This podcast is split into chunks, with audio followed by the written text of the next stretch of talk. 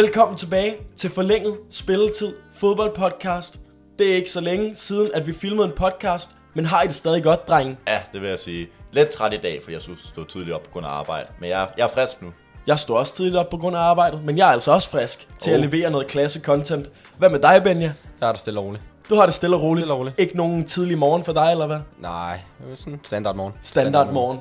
Den er også god. Den gode standard den kan morgen. noget. Den kan så meget. Ja, den den kan, kan. så meget. Øh, og i dag, der kommer vi jo faktisk til at lave den mest efterspurgte podcast, lige siden vi har startet vores forlængede spilletid fodboldpodcast. I dag, der kommer vi til at fikse Tottenham, uh. som der har haft rimelig store problemer denne sæson, vil jeg sige. Vil I ikke være enige med det? Jo, det kan man godt sige. Ja. Altså ikke de, ikke de største i verden, men, men der, har, der har altså været nogle ting, som Altså, der, der ikke har fungeret. to managers på, i den her sæson, hvor man snakker om, at den, altså Mourinho allerede skal ud også. Så det lidt problemer, vil jeg godt kunne sige, der er, når man snakker om en tredje øh, træner allerede inden for en sæson. Det må man sige. Det må man sige. Det lyder lidt desperat i hvert fald. Og øh, eftersom at Jens og Benjamin, de hader Spurs, så øh, har de ikke lyst til at være klubejere, fordi at så vil de sikkert bare ødelægge klubben med vilje. bare tage de dårligste transfers. Lad, lad mig sige på den her måde, altså, du er klart den, der, Benjamin, du er klart den, der hader Spurs mest, fordi du er Arsenal-fan. Mm-hmm. Jeg kan bare ikke lide dem. Altså, der er så mange andre klubber, jeg hellere vil have vinder. Altså, det er, okay, det er stort set alle andre, men jeg kan, ikke, jeg kan faktisk ikke så godt lide dem. Nej. Og, der, og på grund af det, så kommer de selvfølgelig til at være talentspejderne, og så skal jeg nok bestemme, hvem det er, der kommer til klubben som sportsdirektør. Har du noget at sige? Ja, det gjorde helt ondt i maven at skulle finde de her spillere. Altså, og, finde, og faktisk skulle finde gode spillere. Det gjorde helt ondt. Og du har ikke prøvet at sabotere dem bare i dag? Nej, jeg har faktisk fundet nogle spillere, som, som faktisk ville kunne gøre det okay. Godt, godt. Forhåbentlig bedre end okay, men rigtig godt. Vi håber, ikke? Vi får se, vi får se. Og øh, som altid vil jeg gerne minde jer om, at I skal huske at lytte på Spotify, Apple Podcast og Google Podcast. Og give os nogle gode anmeldelser, nu hvor I er derinde. Skriv måske nogle søde ord. Der er faktisk øh, et par stykker, der er begyndt at skrive nogle søde ord inde på Apple Podcast. Udover os selv? Udover mig selv, ja. Okay. Altså, jeg var, jeg var de første fem, men altså derefter, så er der altså kommet nogle andre. Så, øh, Fedt, så det, er jo, det er jo ret Så fantastisk. kommer jeg nok også snart nu. Ja, lige præcis. Booster det lidt. Ja, du skal også skrive en, Jens. Men øh, udover det, så er der vel ikke meget mere at sige end øh, lad os starte. Og jeg kan godt lide at starte de her Vi Fixer podcasts ud med at skabe lidt kontekst. Og øh, det første kapitel af den her podcast, det hedder som altid XXX før og nu. I dette tilfælde Tottenham før og nu. Og der findes Tottenham før Pochettino, under Pochettino og efter Pochettino. Hvor, hvor de bedste år helt sikkert kom under Pochettino, kan vi godt blive enige om. Øhm, for før Pochettino ankom til Tottenham i 2014, havde Spurs i de tre foregående sæsoner kun endt i top 4 én gang, og i de to andre sæsoner sluttede de på en femteplads og en sjetteplads. Så de var slet ikke et dårligt hold, før at Pochettino han kom ind, men Pochettino han har altså taget dem til et helt nyt niveau. I, øh, I fire ud af de fem sæsoner, han var træner i klubben, endte de i top 4, og det gjorde han altså også samtidig med at bruge virkelig få penge. Øhm, hvis man tæller sommertransfervinduet i to, hvis man ikke tæller Trump sommertransfervinduet i 2019 med, havde Daniel Levy og Pochettino kun brugt 25 millioner pund i netspend i de fem år Pochettino han var i klubben. Altså ualmindelig få penge var der Især blevet når man brugt. dyster efter faktisk altså, vinde Premier League rigtigt jo. Lige præcis. Øhm, og ja, og iblandt dem er der nogle helt fantastiske, fantastiske køb, som Dele Alli for 6 millioner pund, Trippier for 4, og Alderweireld for 14. Altså, man kan virkelig se, at Pochettino han bragte noget god business til klubben. Daniel Levy er også bare generelt god til at lave business. Øhm, så det, det fungerede rigtig godt til, for dem i hvert fald. Og øh, grunden til, at Tottenham de kunne tillade sig at bruge så få penge, var fordi, at Poch, Pochettino simpelthen var og stadig er en fantastisk træner, og især er helt vildt god til at udvikle hans spillere. Altså man kan kigge på spillere som Harry Winks og Eric Dyer, som under Pochettino var to rimelig brugbare spillere, vil jeg sige. Og lige nu er de altså rimelig middelmådige. Ikke meget mere end det. Og øh, Harry Kane og Dele Alli var også to spillere, som Pochettino udviklede til at blive to af de bedste spillere på deres position i hele Premier League. Altså før det, der kendte man jo ikke til dem. Nej, Det gjorde man rigtigt. Nej. Øhm, der var dog en kritik omkring Pochettino, og det var, at han aldrig vandt et trofæ for klubben. Og da de tabte Champions League-finalen sidste år, der, øh, der, der går han fuldstændig ned med fladet, og det gør resten af klubben også. Øhm, og det synes jeg faktisk var, var ret ærgerligt, at han ikke fik lov til at slutte hans, Umuligt. hans, hvad nu er, hans fem år periode af med et trofæ. Mm. Altså, men når en startelver i Champions League-finalen, den indeholder Sissoko og Winks som en midtbaneduo, så, så ved man altså også, at man har skabt et lille mirakel, bare at komme til finalen, vil jeg sige. Ja. Det, øh, og de spiller jo selvfølgelig stadig for klubben. Øh, ja, men øh, som jeg lige sagde, så gik både Pochettino og hans spillere ned med fladet, og den næste sæson startede virkelig dårligt ud, så- da Tottenham kun fik kæmpet sig til 14 point i deres første 12 kampe. Ualmindeligt lidt. Altså lige til, altså det er lidt over nedrykningsform. Ikke meget mere end det. Mm. Øh, og det sørger førte jo så til, at Pochettino han blev fyret. Og det var nok det rette at gøre på det tidspunkt. Vil I ikke være enige med det? Jeg synes, det var stadig ret hårdt meldt, fordi når han er lige har taget til den her mindre gode hold til en Champions League finale, og så under et halvt år efter, så bliver fyret. Jeg ved godt, det var en dårlig start, men altså, jeg synes, det var meget uretfærdigt behandlet faktisk. Også fordi han er virkelig en god manager, så hvis han faktisk bare lige fik lidt tid til at kunne løfte det her hold igen, som vi ved, at han kan, så kunne det have gået bedre. Ja.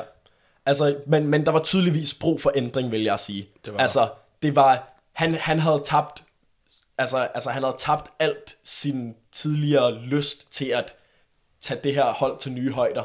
Og det samme, det havde hans spillere altså. Så der var brug for en eller anden form for ændring, vil jeg sige. Det, ja, det At, er, at ændringen så af Jose Mourinho, den, øh, den vil jeg så er ikke så noget andet. have, øh, havde ønsket. Men du kan se det på spillerne. Spillerne gider ikke skrive under på nye kontrakter lige pludselig. Øh, vi har Vertongen, Alderweireld, Eriksen skriver ikke under på nye kontrakter. Øh, så der skulle ske et eller andet. Øh, ellers så skulle Pochettino til at starte forfra igen og bygge klubben op igen. Forfra, kan man sige, med, Ja. med nye spillere. Det tror Ja. ja. jeg heller ikke, han har lyst til. Nej, det havde han nok ikke. Især ikke, når man ikke har så meget at handle med under Daniel Levy. Men øh, ja, der skulle ske noget ændring, og der var jo faktisk ændring i de første par måneder. Mourinho, han vandt nogle kampe lige til at starte ud med. Øh, og, men, men efter de der første par måneder, så har det altså bare gået ned ad bakke. De ligger pt. på 9. plads i ligaen. Øh, der er kun 3 point. Nå nej, de ligger ikke, Ikke på 9. længere- plads. ikke længere nu, ikke længere. fordi at- Det, var der, det var der, jeg skrev det her... Øh, ja, hvis I ikke ved det, så vandt Spurs jo faktisk lige over Arsenal, har nu er foran Arsenal øh, med to point. Så de er på, Tottenham er på en 8. plads, og Arsenal er på en 9. plads. ja, det var fordi, at jeg skrev det her for, øh, for, for længere tid siden. Ja, de ligger selvfølgelig på en 8. plads, og ligger 3 point efter Wolves, som, øh, som helt sikkert har præsteret bedre end dem denne sæson, øh, i forhold, eller også præsteret bedre end hvad deres placering i tabellen den viser. Både fordi, at Wolves har præsteret Øh, nej, altså der burde, det jeg prøver at sige, det er, at der burde være mere end 3 point mellem Tottenham og Wolves. Fordi at for det første, så har Wolves været rimelig uheldige denne sæson, og Tottenham har altså været ret så heldige. Ja, altså hvis man lige kigger bare på, lige på tabellen, så er de kun øh, 8 point væk fra en 8. plads. Nej, ikke fra en 8. fra en 3. plads. Ja. Det er jo ikke dårligt, det, det er slet faktisk. ikke dårligt, men altså, det er godt nok noget af det værste fodbold, som der har Nå, ja, ja. til. ja. Jeg siger bare, altså, hvis man kigger på tabellen, så er det jo faktisk ikke helt vanskeligt ud, men hvis man ser på fodbolden, Ja. så er det godt nok ja, Ja, kedeligt. ja, det må man sige.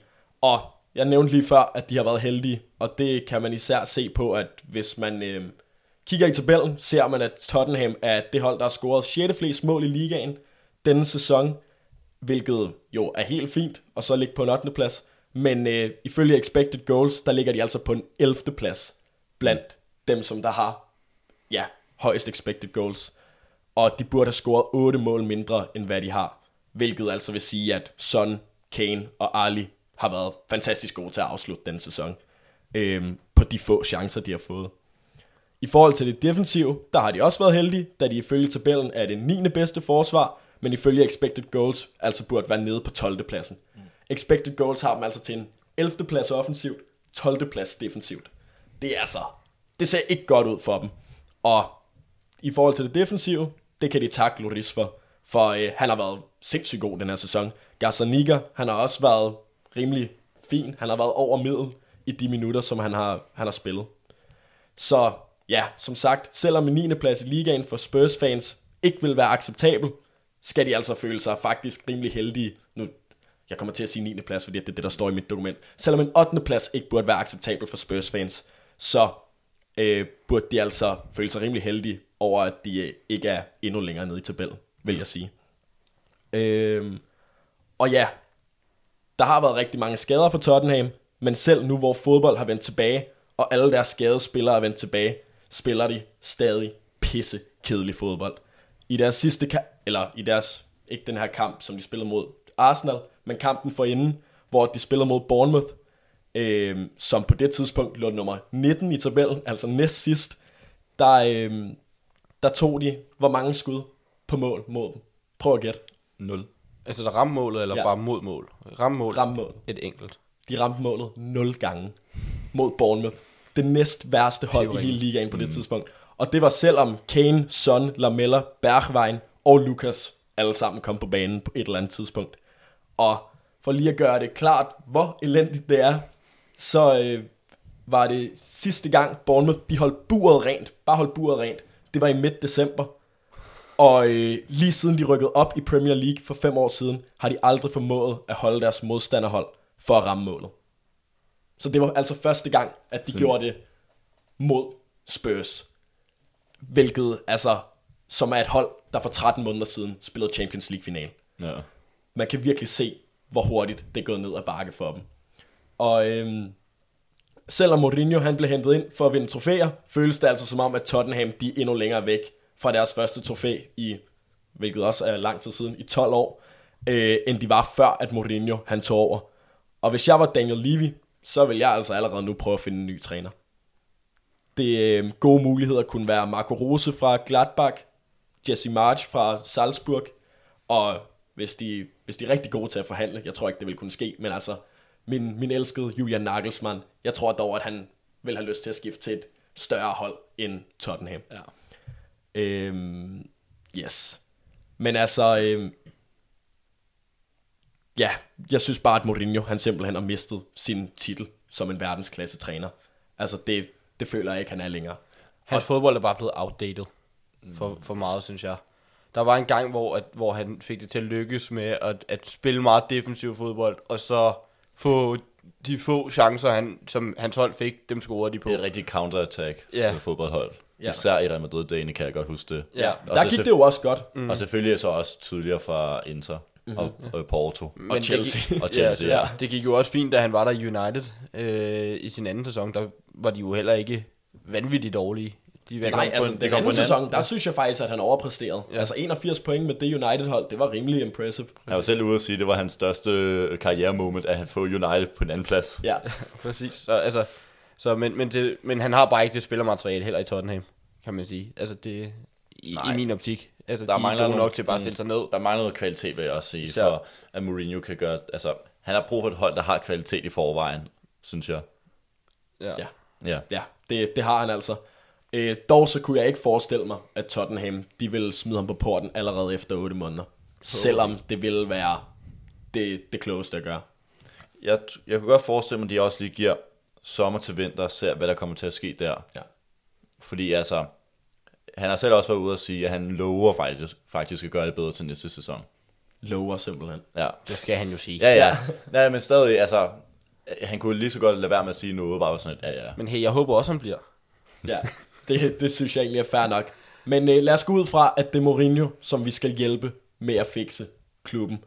Og øh, der er altså tydeligvis meget, der skal fikses i denne klub, men øh, det er desværre muligvis de sværeste omstændigheder at gøre det i, da den epidemiske krise har gjort ondt ved fodboldklubbers økonomi, og Tottenham de er altså slet ikke en undtagelse. Øh, før den epidemiske krise, der havde Levy været ude og sige, at Mourinho han ville have 50 millioner pund at bruge, hvis de ikke kvalificerede sig til Champions League, hvilket de ikke kommer til at gøre. Men nu, efter den epidemiske krise, kunne jeg godt forestille mig, at det falder til 30. Mm. I hvert fald ikke et særligt højt beløb. Det har jo også noget at gøre med, at de lige har fået det nye stadion, som der jo også skal betales tilbage til. Lige præcis. Ja. Det skal der nemlig. Så øh, vi kommer altså til at have, kunne have en netspend på 30 millioner pund til, at, ja, til at lave indkøb til klubben. Dog så kommer det slet ikke til at være nok penge, og vi bliver derfor nødt til at sælge nogle spillere. Og øh, jeg synes bare, at vi går igennem hele truppen, snakker om, hvem vi gerne vil beholde, hvem vil vi gerne sælge. Og øh, lad os starte med målmændene. ja, og som jeg lige sagde lige før, Hugo Lloris er vores startende målmand. Selvom han er 33 år gammel, er han stadig fantastisk god. Han øh, har faktisk hans bedste sæson i 10 år, tror jeg. Mm-hmm. Øhm, da han har reddet 9 mål mere, end han burde den sæson, ifølge expected goals. Og ja, så i stedet for 44, burde det altså være 53. Og hans redningsprocent, det er også den højeste nogensinde på 79 procent. Så virkelig en god sæson. Han er stadig også kaptajn i klubben, så jeg kunne ikke se nogen grund til, at man skulle sælge ham. Og Nej. han kan sagtens fungere som vores startende målmand, også næste sæson. Helt klart. Og øh, Paulo Gazzaniga, han øh, har cirka spillet halvdelen af alle minutter denne sæson, på grund af, at Loris, han var... Den der skade, han, Han lavede, er- da han landede. Ja, Super ej, ja. det, så, det gjorde så ondt at se det. Ja. Og, øh, og han har faktisk gjort et helt fint stykke arbejde. Altså, Jeg vil lidt, sige, lidt, lidt over middel. Redningsprocent på 70 procent. Expected goals er lige 0, så meget, Er- meget er- middelmåde. at en backup at være, det er jo helt fint. Ja, lige præcis. Så vi, de håber jo bare på, at Loris ikke kommer til at lande forkert igen. Ja, og han er, altså, han er 28 år gammel, hvilket er en fin alder, og han har det fint med at være anden målmand, virker det som om. Det virker ikke som om, at der er... Jeg kan heller ikke se ham... Mm, altså, hvis han skulle skifte klub, så, skulle, så vil han jo kunne rykke op af. Så ville det kun være nedad. Jeg tror, han har det meget fint med også den spilletid, han nemlig har fået i den her sæson. Så vi forventer, at de to bliver jo. Helt sikkert. Der er en ting, som der er måske er et lille problem, det er, at de begge to har kontraktudløb i 2022, så om to år. Men jeg forestiller mig, at Gazzaniga, han helt sikkert vil have lyst til at forlænge. Og Loris, han stopper vel enten karrieren i Tottenham, eller man vil ikke rigtig kunne få nogen penge for ham i Nå, de her når trans. han er 35 år, altså. 33. Ja, når, men når til- han er 35, ja, på til- det til tidspunkt. 2022. Ja, selvfølgelig. Øhm, ja, og så har vi Michel Worm også, som der har kontraktudløb denne sommer, og han stopper højst sandsynligt karrieren, kunne jeg forestille mig. Men det er okay med to målmænd. Hvis vi skal have en tredje målmand, så hiver man en eller anden op fra Akademiet. akademiet, lige præcis. Og lad os bevæge os videre til højre bak så. Der øh, har vi Serge Aurier, som har været overraskende god denne sæson, synes jeg. Han har stadig en dårlig kamp i sig, og øh, har især et rødt kort i sig. Det, det har han stadig, men, øh, men jeg synes, han er blevet meget mere pålidelig i, i, hans, øh, i hans præstationer. Han har været den mest kreative spiller, i, øh, eller den næst mest kreative spiller for Tottenham i Premier League, da han har lavet fem assist. Det er kun efter Son, som der har lavet 10, tror jeg. Mm-hmm. Og øh, det blander han altså sammen med rigtig gode defensive numre. 1,6 bolderobringer plus 3,1 taklinger per kamp med 75% succes. Det er ret godt. Det er virkelig imponerende for en bak. Og øh, ja, at han, han bruger jo rigtig meget af sin tid offensivt. Han har været en af de mest offensive på, på hele Tottenhams hold. Men øh, det, det, det tyder altså på, at han også kan hjælpe til defensivt, hvilket er vigtigt, når man har Mourinho som træner, ikke også? Og Carl Walker-Peters, han er blevet lånt ud til Southampton, og har kun spillet fire kampe fra start for dem. Det har dog været de sidste tre, har han, har han vist spillet, men altså, der må være en grund til, at han er blevet lånt ud til Southampton, og der må også, altså hvis han ikke er god nok til at spille ofte for Southampton, hvorfor skulle han så være god nok Grunden til til, grunden til, at han lige har fået spilletid på det sidste, er jo fordi Cedric røg til Arsenal, blandt andet. Så Ja. der er sgu en eller anden ind at spille der. Og der har de ellers en Southampton, der hedder Valery fra Frankrig, som ikke er særlig god, når han spiller. Nej. Han er virkelig dårlig. Ja, og så, så eftersom at vi sælger, vi kommer til at sælge Carl Walker Peters, det kommer til at være 10 millioner pund, man vil kunne få for ham, cirka. Så, øh, så har vi brug for en konkurrent til Aurier, i hvert fald en backup, for, på grund, jeg, jeg synes faktisk, at det vil være godt med en konkurrent til ham, på grund af, at eftersom man har den, de her ting med hans disciplin, hvor at han måske ikke tager det lige så seriøst, som han burde en gang imellem. Det ved jeg jo selvfølgelig ikke, men det er bare sådan en ting, det, sådan har jeg det, når Som jeg kigger på ham. ja. Lige præcis. At, øh, at det vil være godt med en konkurrent, så han hele tiden vil tage det seriøst. Og så, ja, de ligesom kunne kæmpe mod hinanden og stige i niveau begge to. Rotation er jo også bare godt. Ja. Altså, det bliver man nødt til at have på et hold, som der skal... Altså, i Premier altså i alle hold jo. Det, Ja. ja. går, altså, det er sjældent, at man kan få, altså, bruge en spiller og bruge ham nærmest hele sæsonen, uden at de bliver udkørt. Lige præcis. Fuldkommen. Ja. Og de andre, som der kommer til at kunne erstatte på højre bakken, det er jo sådan Foyth og Tanganga. Som der have. egentlig er centerbacks. Så, Nej, tak. og de skal helst back up på centerbacken, fordi at det er også et sted, hvor at der ikke er så mange. Jeg, jeg nævner det lige nu, når vi snakker Oria. Så det er jo lige rest in peace til hans bror, der døde ude foran en natklub. Tænker lige, vi lige viser respekt der. Det er faktisk rigtigt. Det er, det er super, det? det er super Det tragisk. er to dage siden, eller i går. Eller, det er en af, i løbet af de sidste par to dage. Der, Ja, det var lige før, at Nå ja, det var før lige, kampen, er ja, jeg ret sikker på. lige før Arsenal kamp, Ej, hvor dag, dagen hvor de skulle spille øh, mod Arsenal. Øh, og så var han så på hospitalet, så han ikke vidste noget før efter kampen, så vidt jeg ved. Og så kom det så ud til medierne dagen efter kampen, at øh, han var død. Hold op. Så rest in peace der. Det ja. må man sige. Ja. Men øh, ja, tragiske nyheder. Mm. Og lad os bevæge os videre til, øh, til centerbacksene. Der har vi Tobi Alderweireld, som der er en meget habil centerback. Han er især rigtig god i det afleverende spil. Han har ikke fået lov til at vise det lige så meget under Mourinho, som man får under Pochettino. Men han laver stadig 62 afleveringer på kamp, hvilket er det højeste i truppen. Og ja, altså, han er en rimelig reserveret centerback, da han kun laver en bolderobring, 1,2 taklinger. Og det tyder jo faktisk ret godt, når han er en 31-årig gammel. Altså, når han er 31 år, det betyder måske, at man kan bruge ham i til han er 33. Hvis han nu var en aggressiv centerback, som der havde brug for hans fysik til at, og hans, øh, og hans hurtighed, for eksempel, mm. så vil han jo tabe den hurtighed og den fysik måske, og derfor så vil han ikke kunne blive ved lige så lang tid. Mm. Så jeg, jeg, jeg har forhåbninger om, at han skal starte for os næste sæson. Og han skal starte ved siden af Davidson Sanchez, som der jeg har, ikke har spillet lige så godt, som da han først kom til klubben. Jeg synes, han toppede i 17-18 i hans første sæson. Men ja. øh, han er en god marker til Alderweireld, da han er en atletisk og forholdsvis aggressiv forsvarsspiller. Det kan man godt sige. Ja, altså fire hovedstødsdueller per kamp, det er, det er en del at komme op i. Og, eller, det er dem, han vinder. Og han har vist en 60% succes, så han kommer op i cirka 7 per kamp, hvilket er ret mange. Øh, og der er selvfølgelig også masser af tid til forbedring. Han er kun 24 år gammel. Det, han, øh, han, han bliver ved i lang tid. Øh, yes. Og så har vi også Taganga, som jeg også tænker, at der skal beholdes helt til, til fremtiden. Han øh, var virkelig god i de seks kampe, han nåede at spille i Premier League.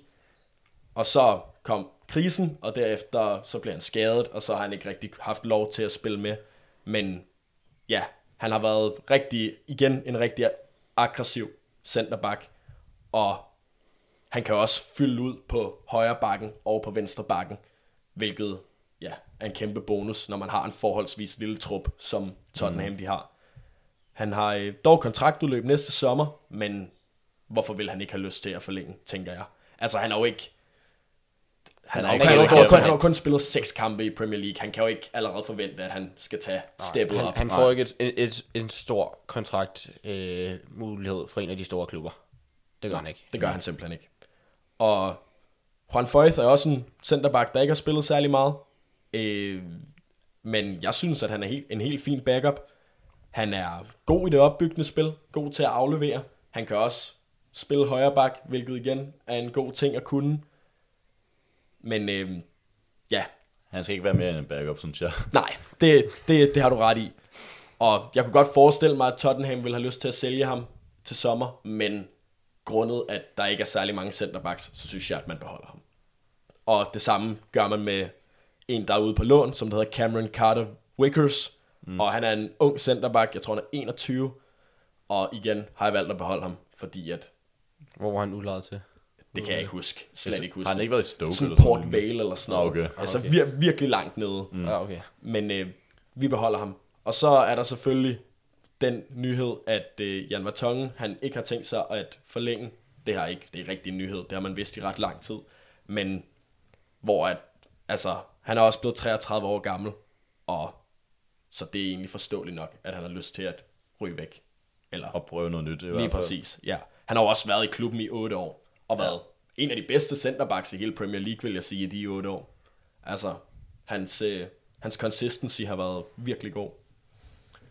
Men øh, lad os rykke os videre til venstre bak, fordi at der har ikke rigtig været nogen problemer med truppen indtil videre.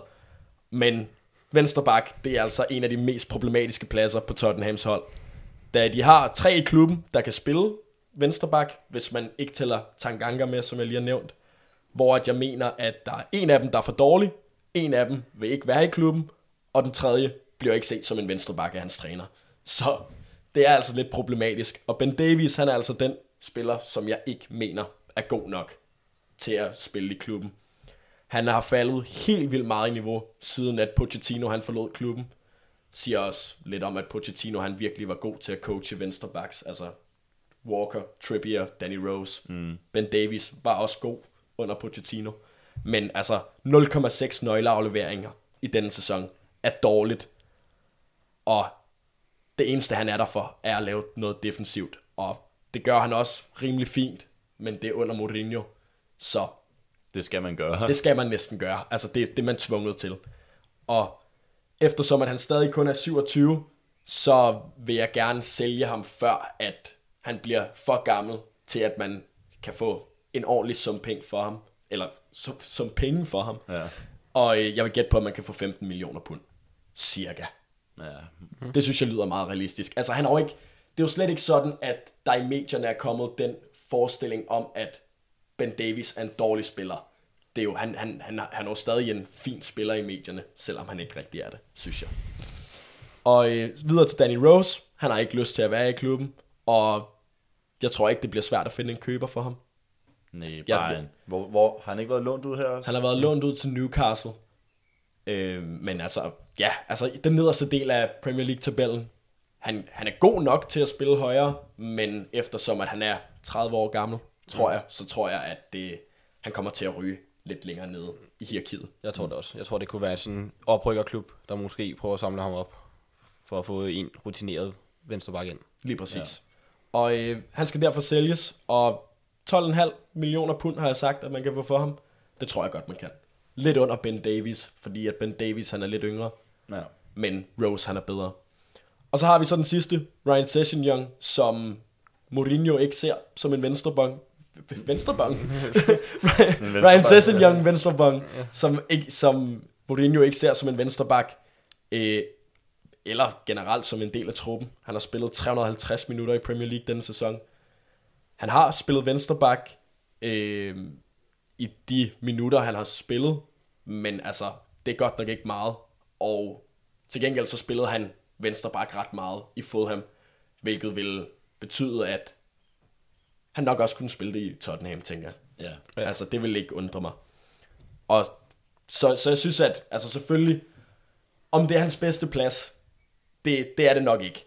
Han er nok bedre som en venstre kant. Det så man også, da han slog igennem i The Championship, hvor han scorede virkelig mange mål for Fulham. Men det, at han kan passe venstre bakken, det synes jeg tyder godt på, at ham og Tanganga måske kan udfylde de huller, der kommer, nu hvor at vi sælger vores to startende og bringer en ny startende venstreback ind. Ja. Og øh, videre til den defensive midt, der er mange spillere, så der er nogen, der skal sælges selvfølgelig. Og jeg synes, at de to, som man kigger på og tænker, okay, selvfølgelig skal de blive, det er Giovanni Lo Celso, og det er Tanguy Ndombele.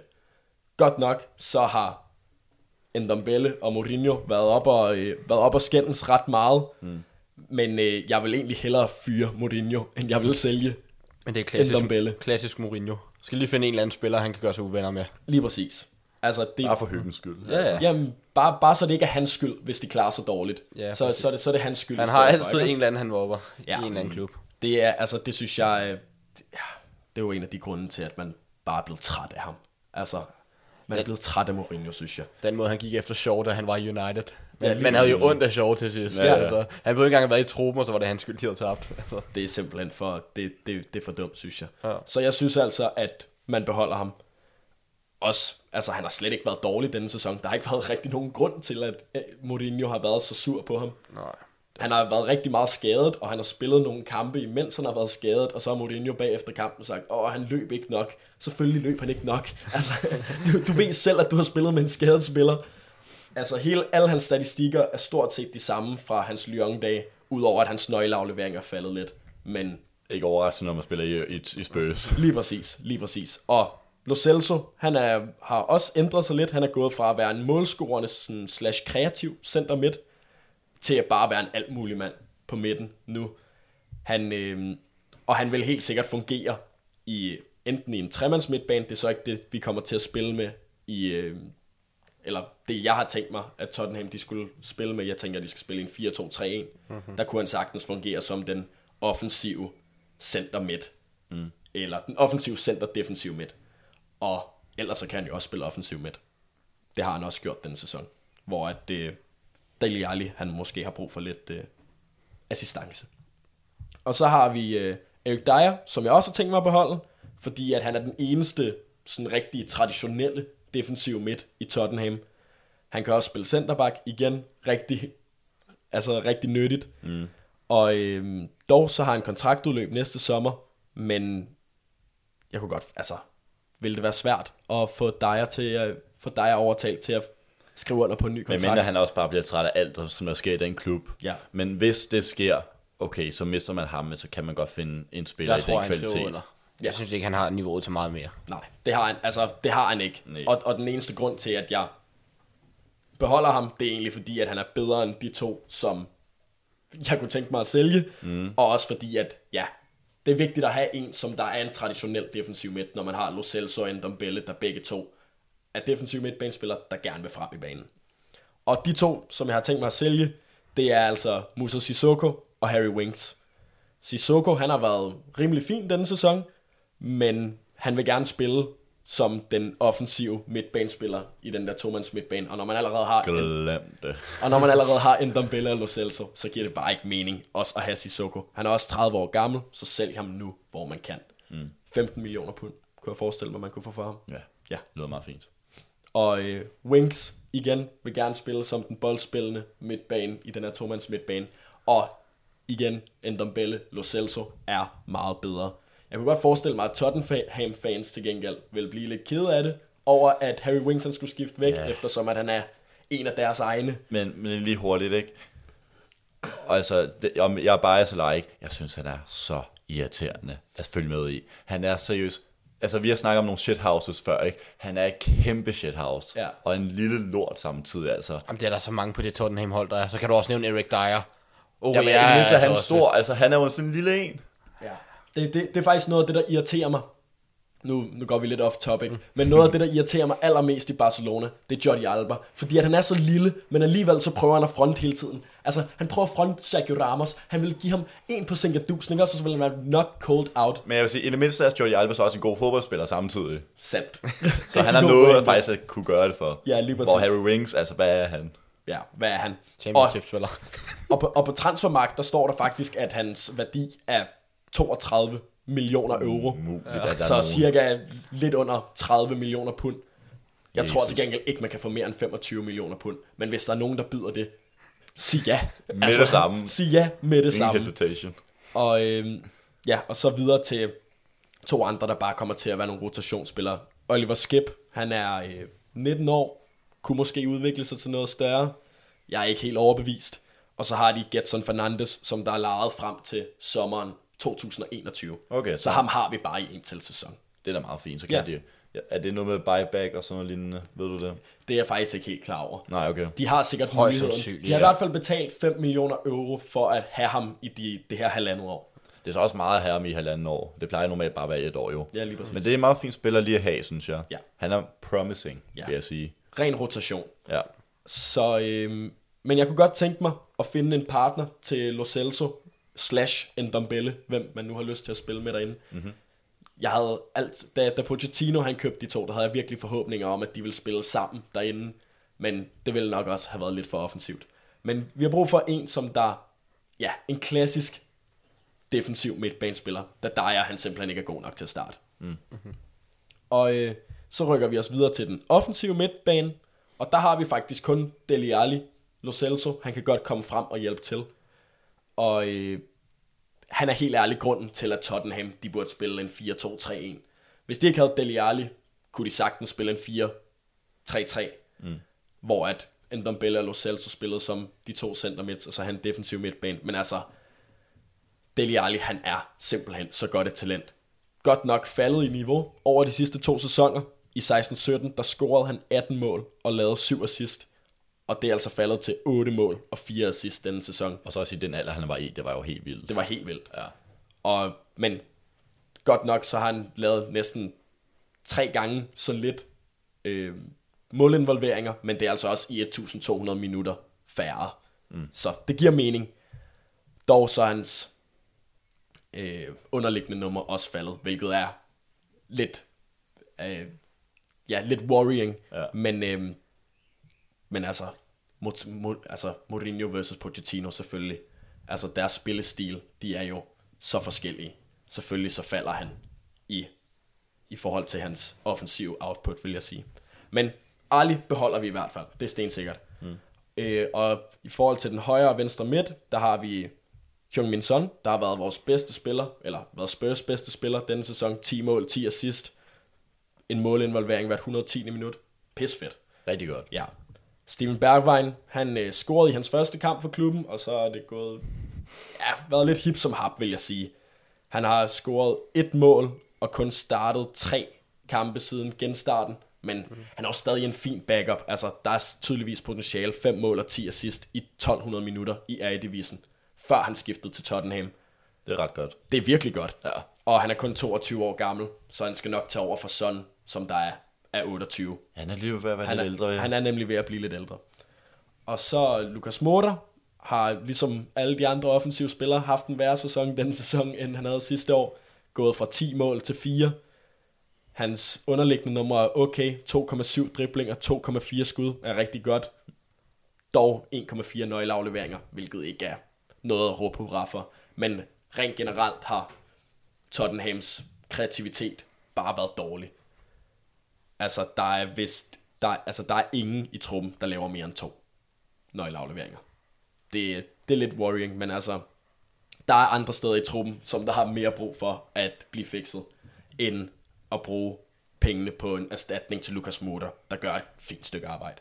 Og så har man Erik Lamella, som der er en god backup, der kan udfylde ret mange huller i den forreste linje. Ja. Så vi beholder altså alle vores offensive spillere.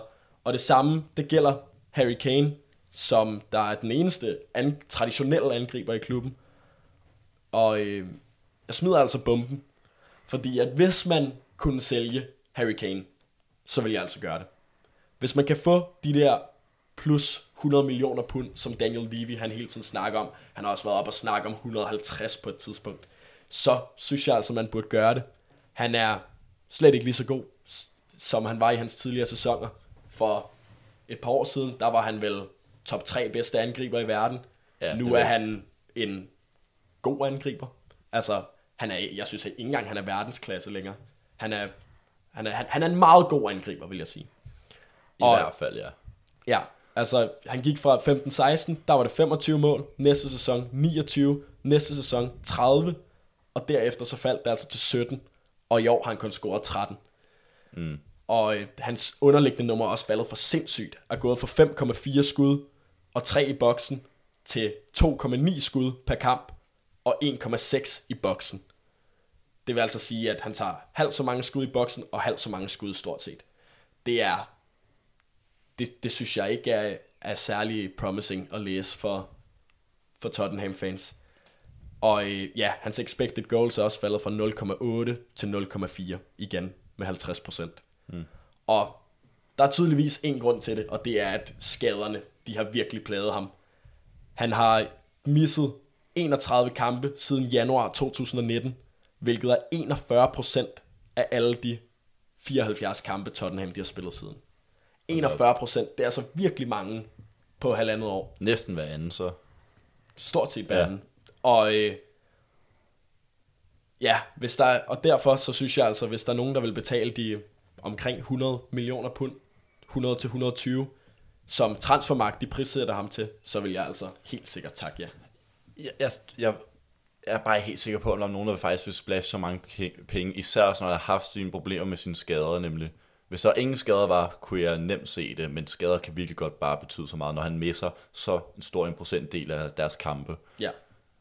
Ja, ja, altså, det, og, og det er jo derfor, at man vil have lyst til at, at sælge ham, på grund af, at han er så skadet. Hvis der, hvis der er nogen, der kommer med de 100 millioner, selv hvis det er sådan Kina eller noget, ikke?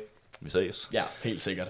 Altså, Men- det er jo, ja, det er jo det. Men altså 100 til 120 millioner pund, det er jo ting, det er jo penge, man betaler for superstjerner. Og det vil jeg altså ikke mene, at Kane han er, han, han er længere. Og hvis han er det, så er han en meget skadet superstjerne. Mm. Øh, men ja, Ja. ja, som sagt, som du siger, Jens, vi tror ikke på, at der er nogen, der kommer til at købe ham. Især ikke nu, hvor at der er- mange klubber, som der ikke har lige så mange penge, som de normalt vil have. Og derfor så kommer han altså til at blive. Til gengæld, så kunne jeg godt tænke mig at udspille et scenarie, hvor at øh, vi selv, hvor at der er nogen, som der faktisk har tænkt sig at købe Kane, og så øh, se på, hvilke spillere vi vil købe ind i stedet for. Ja. Det gør vi til sidst i podcasten. Og øhm, ligegyldigt hvad, så har vi brug for en backup til ham, fordi han hele tiden er skadet. Og det kunne jeg godt tænke jer, eller tænke mig, at I fandt til mig. Så øh, for at runde det hele af, så kommer vi til at øh, miste Michel Worm, fordi at der er kontraktudløb sammen samme med Jan Vertongen. Og så kommer vi til at sælge Carl Walker Peters, Danny Rose, Ben Davies, Musa Sissoko, Harry Winks, og så en masse spillere derude på lån fra U23-holdet. Men de er simpelthen ikke gode nok. Det kommer til at være 2,5 millioner pund, de kommer til at blive solgt for. Og derfor så har vi 80 millioner pund i spillersalg, 30 millioner pund i netspend, i alt 110 millioner pund til at købe vores spillere. Og det er fire positioner, vi skal have også. Og det er fire positioner, så det bliver... Det, det, det kniver måske Lidt lidt, men, øh, men altså en startende vensterbak, det er min første prioritet. Ja. Ja. Startende defensiv midt, det er min anden prioritet. Backup angriber, tredje prioritet. Fjerde prioriteten er konkurrerende højreback. Yes. Og derfor så skal vi starte med den startende vensterbak, fordi at hold kæft, hvor har jeg snakket meget. Lad mig høre, hvad I har at sige. Må jeg, Vi inden, vi starter med det, må jeg lige spørge Jens, bare sådan talentspejder til talentspejder. Ja, ja. Hvor- Hvordan synes du, det var at finde spillerne? Synes Altså- du, det var, var, det, var det svært at finde de her spillere, eller, eller var der... Jeg vil sige faktisk, at i forhold til possibilities til, øhm, til Spurs mm. og til vores budget, har jeg faktisk, er jeg blevet tilfreds med det, jeg har fundet nu. Mm. Godt. Så Jeg siger det samme herovre. Yes. Og rammer du budget, eller er du under? jeg rammer mit budget. Jeg Bang tror, on. jeg var på 105 millioner, hvis det er alle de spillere, jeg, der bliver valgt Ja. for mig. Ja, jeg er på 110, så jeg er spot on med, Okay. med mit. Jamen, lad mig, lad mig høre, hvem I vil... Lad mig høre din startende venstreback ja. Til at starte ud med, Jens. Fordi at det, det er vores første prioritet, så lad os tage den først. Vi har jo i mange andre podcast også haft en venstreback i spil, så jeg vil faktisk gerne prøve at finde et nyt navn, som jeg tror faktisk de fleste kender. Og det er en spiller, som der bare ikke har været fast i en klub i alt for lang tid. Og det er lidt, eller han har, han har været i City i lang tid, men blevet øh, lånt ud, lånt ud, lånt ud, mm. solgt, købt igen af City, lånt ud, og det er Angelino, Ja. som der nu er tilbage i City, efter at have spillet i Leipzig. Øhm, og jeg ser bare ikke rigtig en, måske en fremtid i ham i City, så det kunne godt være, hvis man byder 30 millioner, så tror jeg godt, at City vil sige ja tak til dem. Ja. Øhm, og ja, som sagt, så var han nemlig udlånt til Leipzig øh, fra vinter til den her sommer, hvor han nåede at spille 12 kampe, tror jeg der var. Men jeg har taget alle de kampe, han har spillet for Manchester, City, for Leipzig og alle hans Champions League kampe, Ja. og lagt dem sammen. Yes. Og det er så blevet til 22 kampe, hvor det så er et mål og tre assists, som der ikke er noget at håbe hurra for. Det er decent. Det- det er altså fint- det er en målinvolvering hver, hver femte kamp. Det er det, ret det, godt for en det er fint nok. Og så vil jeg nemlig kigge lidt på hans øh, defensive stats, hvor de siger 1,2 taklinger og 1,5 interceptions og 1,9 clearinger. Og noget jeg også synes er ret godt, det er, at han bliver kun dribblet forbi 0,7 gange per kamp, som der jeg synes er ret godt. Øhm, Ja, så har han cirka en tackling-succes lidt over 70 procent. Ja. Det, er- det er ret, det er decent. det vil jeg sige. Øhm, han går stadig også med frem. Det er så et- øh, 0,7 skud per kamp og 1,4 driblinger per kamp med en succes på 77%, som der er ret højt, vil jeg sige. Øh, og mister også kun bolden øh, 0,5 gange per kamp. Oh, det, det Så- er virkelig impressive. Ja. ja. Øh, så det siger jo også, at han er ret sikker på bolden med, at han er god til at drible, og ikke mister bolden så mange gange. Og han laver også 54 øh, afleveringer med en succes på 82%. Øhm, og har en nøgleaflevering øh, på 1,7 per kamp. Bum. Det er faktisk øh, det er rigtig gode stats, han har. Mm. Helt vildt gode. Og ja, ja jeg, jeg synes bare, at han er en spændende spiller, også fordi han gjorde det godt i Leipzig, men de har bare ikke valgt at beholde ham. Det har de ikke. Nej. Nej. Han, kommer, han er nemlig kommet tilbage til City nu. Okay. Eller om nogle dage er det nu. Ja, selvfølgelig. Ja. Jeg vil, Og- jeg vil dog være... Altså selvfølgelig, så er Tottenham og Manchester City ikke længere konkurrenter. Selvfølgelig er det... Fordi at de er langt fra hinanden i tabellen, men der vil nok være lidt ekstra penge at betale, eftersom at det er for Manchester City, man Der køber. stod på transfermarkedet, at han gik fra 20 millioner, så jeg har sagt plus 10, så 30 millioner for ham, kunne jeg godt forestille mig, at de godt ville kunne gå med til. Ja, Og det- 30 millioner, det lyder meget rigtigt. Og Ja. det er min spiller. Han er så 23 nu, så det er også en fin alder. Virkelig god alder. Ja. Virkelig god alder. Ja. Ja. Jeg er gået for et, et måske lidt større navn, kan man sige. Mhm. Et navn, som vi også har talt om før i, i podcasten, i en af de tidligere podcast. Ja. Øh, for Everton, øh, Luca Digne, Ja. har jeg valgt at, at gå med. Øh, han er 26 år.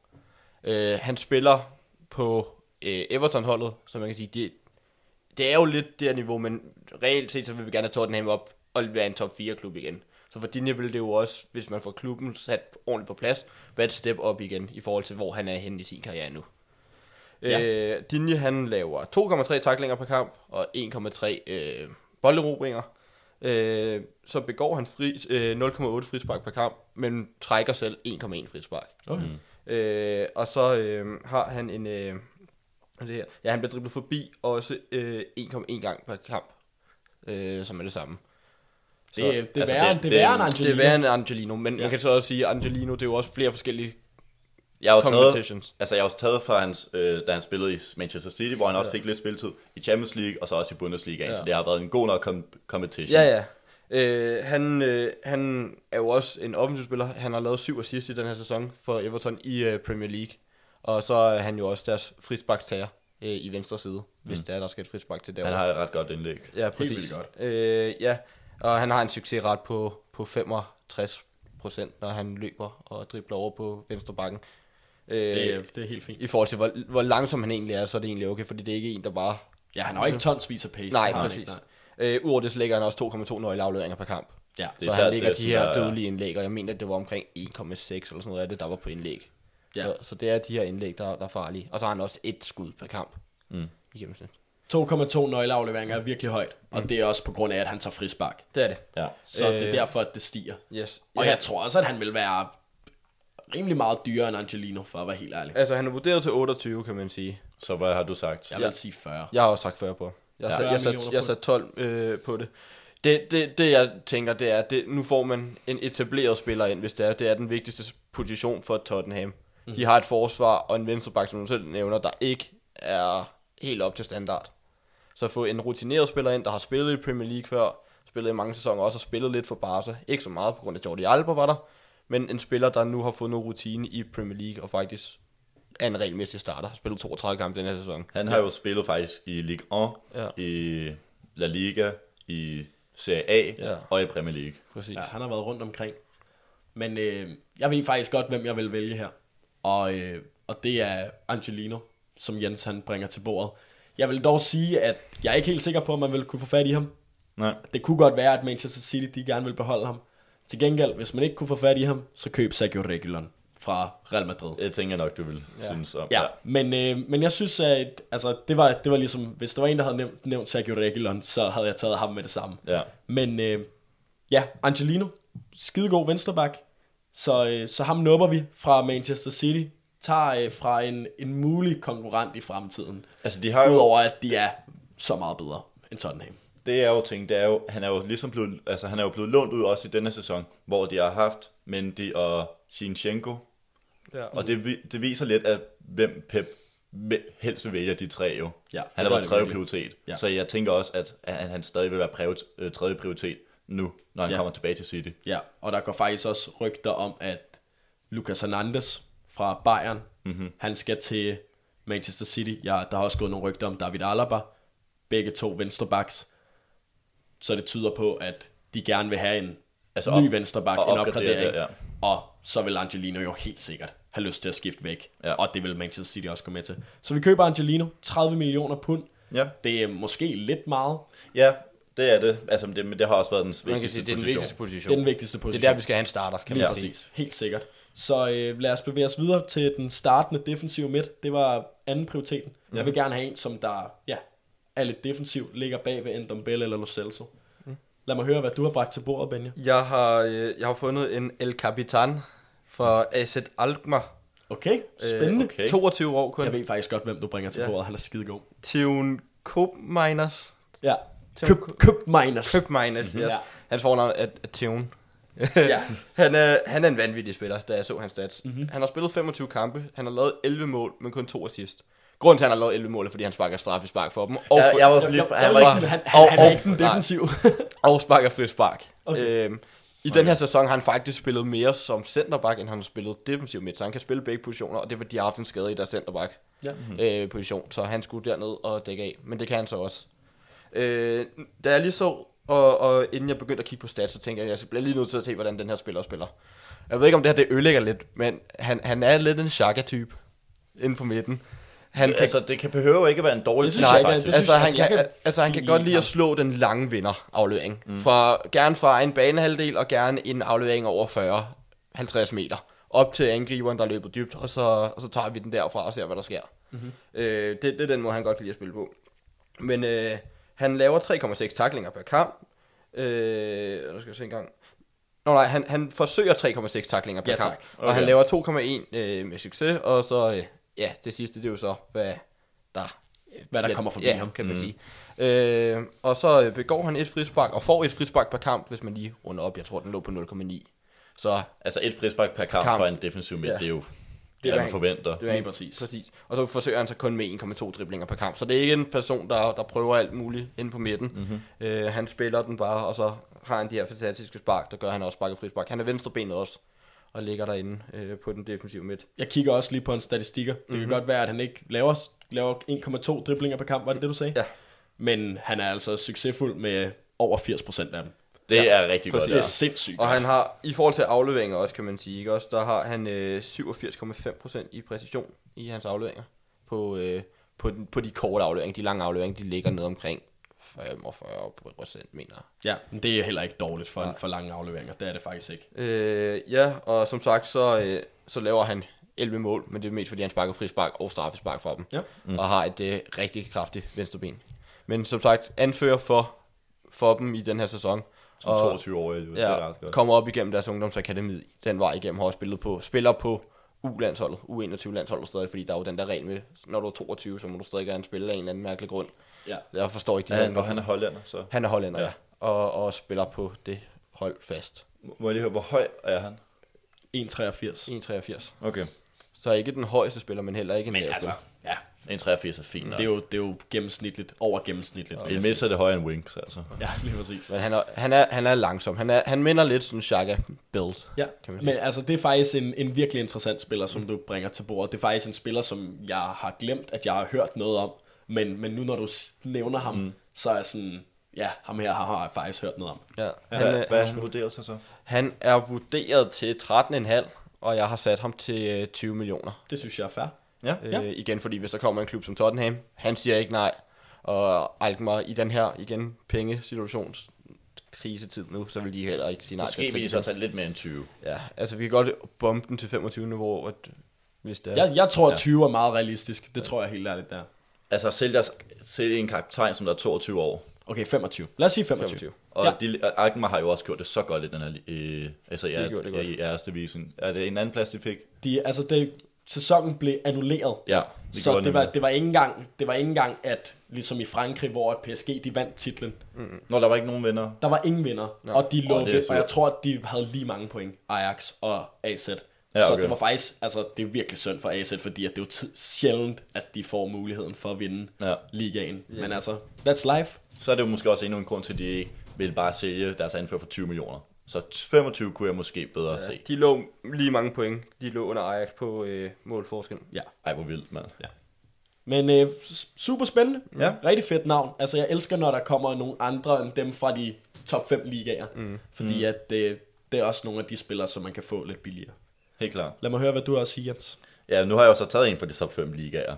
Øh, en defensiv midt fra Villarreal. Uh. Eller han er kun lånt ud til Villarreal, nemlig. Øh, fra Fulham. Og Nå. det er Andra oh, Sambo Anguissa. Anguissa. Anguissa. Øj, han er, altså, altså, han er en ongis, mand.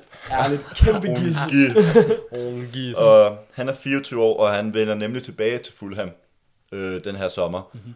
Og jeg tror, hvis, han, hvis jeg var ham, så ville jeg skulle, skulle skride væk fra Helt Fulham. sikkert. Helt sikkert. Ja. Altså, vil du, vil I høre noget sindssygt? Real Madrid har været interesseret i ham. Ja, okay. Ja. Øhm, Det siger lidt om niveauet, og siger også lidt om, at han har et kæmpe upgrade for Fulham. ja. Og der stod nemlig, at han var vurderet til 20 millioner, hvor jeg så boostede op til 25-30. Ja, Fordi jamen, det er Fulham, så tror jeg, at 25-30 vil være muligt Ja, i hvert og fald. Fulham, så vidt jeg ved, kommer de ikke til at rykke op denne sæson. Jeg tror, de er på en 6. plads, så de Okay, skal så faktisk de- kæmpe om. Playoff. Så Ja. de ikke er med i playoffs. Men det kommer Ja. så an på, om de rykker op Det er jo eller lige man det. sige, den her pris. Ja, så det kan jo ændre lidt i prisen der, med om de rykker op eller ej. Mm-hmm. Men i hvert fald, han har jo så spillet for Villarreal i den her sæson, hvor han har spillet 33, 33 kampe, hvor 25 af dem har han startet inden. Og så har det blevet til 2,6 taklinger per kamp, 1,5 interceptions og 1,1 clearing. Og han er nemlig også en, der laver mange afleveringer. Villarreal har været rimelig gode i den her sæson. De har været virkelig gode. De har Især- været meget bedre, end hvad tabellen den viser. Ja. Især her efter genstarten. Øhm, og han laver så nemlig 50,7 afleveringer per kamp med en succes på 87%. Og det er stadig, hvor han så også laver to lange afleveringer per kamp, hvor det så kun er 64%.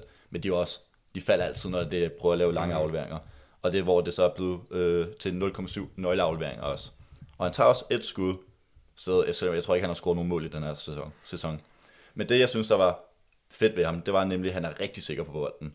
Han laver 2,9 driblinger øh, med en succes på 83 procent. Ja. ja. Det er sindssygt. Og så også nemlig en big lad. Øhm, jeg kan lige se, hvor højt det var, han var. Eller nej, han er faktisk ikke den største. Han er faktisk kun 1 cm højere end ham. Han er 1,84, men han vinder 2,9 luftdueller med en succes på 66 procent. Også imponerende for en Så med. selvom han kun er 1,84, ikke, så bomber han lige de andre væk, altså. Ja. Øhm, ja, det har været min første prioritet. Hold nu. Det er virkelig to gode ytringer der. Det er faktisk virkelig to. Altså, jeg havde skrevet tre ned, inden at vi startede, og det er ingen af de tre, som I har, som I har nævnt. Men, øh, øj, den er faktisk, den er Ved vi, om vi, Villarreal har en... Jeg tjekkede det, og han kommer tilbage til Fulham. Ja, ja, okay. Ja, så de har ikke haft de, de, har ikke, buyback. de har ikke noget buy der. Nej. Hold nu op, den er altså, den er, den er tæt. Men okay, nu, nu det er fordi, jeg også gerne vil vinde det her, som vi har snakket om før det er konkurrence. Altså, jeg siger bare, Fulham gav selv 25 millioner euros for ham. Mm. Så de købte ham. Så at sælge ham igen for 25, efter han har været på lån i Villarreal. Jeg er med til at sige i hvert fald 30. Ja, det vil jeg også sige. Og vi brugte 30 før, så vi have 50 til de to sidste spillere. Øhm, uha, Og det vil gå op med mine spillere forresten. Det går også Ja. med mine spiller. Ja. Øh, ej, ej, ej. Ej, den er svær, synes jeg. Fordi at jeg, jeg var inde og se, øh, selvfølgelig, highlights. Jeg har også set lidt Villarreal, siden at de vendte tilbage, fordi at de bare har været så gode. Og det, jeg har set af Ongisa, han er... Altså, han bosser bare den der midtbane. Mm. Måske det eneste, som... Ej, han, han, er, han, er, han, han ligger langt tilbage. Han er ikke... Altså, han kan godt lide at komme lidt frem, hvilket han også er god til. Det kan man jo se på en striblinger. Mm. Jeg tager altså, øh, jeg tager altså, jeg tager, jeg tog, tager, Tag en gisser. nej, nej, det er ikke det, jeg gør. Hva? Jeg tager, jeg tager køb, køb, køb minus. Jeg, Han tager, sagde lige, at, han skulle at du skulle tage en gisser, mand. Og jeg, jeg, vælger, jeg vælger køb minus, det gør jeg altså. Så får du Okay. en straffesparkspecialist ind, ikke Jens? okay. Venstrebens frisparkskytte. Men, men ligegyldigt hvad, så er det altså begge to spillere, som der, øh, der vil være så gode. Mm. Også en af de grunde til, at jeg ikke har tænkt mig at vælge Angissa, det er også fordi, at som sagt tidligere, Real Madrid har altså været interesseret. Hvis så store klubber er interesseret i ham, mm. så kommer Tottenham altså ikke til at kunne få ham. Nej. Og, Okay.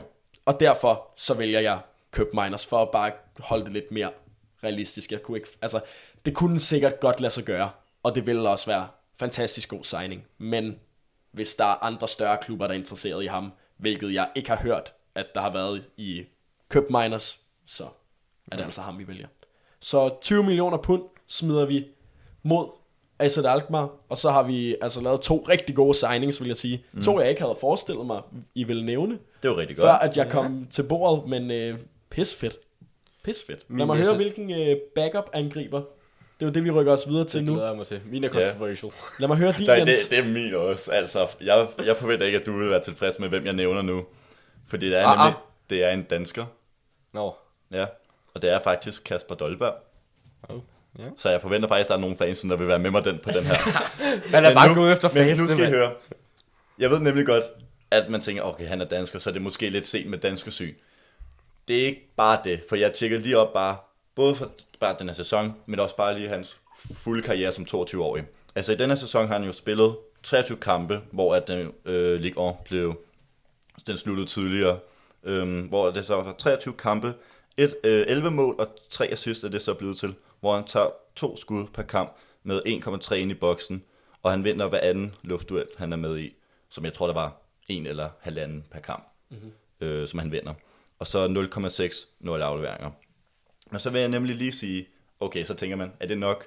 Jeg tog alle de kampe, altså hele Dolbergs karriere, og sammenlignede det med en af de angriber, man snakker allermest om for tiden. Øh, Lautaro Martinez. Ja. Og sammenlignede de to. Hvor at Dolberg, han har spillet 126 kampe øh, i hans karriere, hvor det er blevet til 50 mål og 12 assist. Men han har jo ikke spillet 90 minutter hver eneste, øh, hver eneste kamp, så han har spillet 8.083 minutter, hvilket så svarer til, at han har en scoringsfrekvens på 161, eller på hvert 161 minut, og har været involveret i et mål hver 130 minut.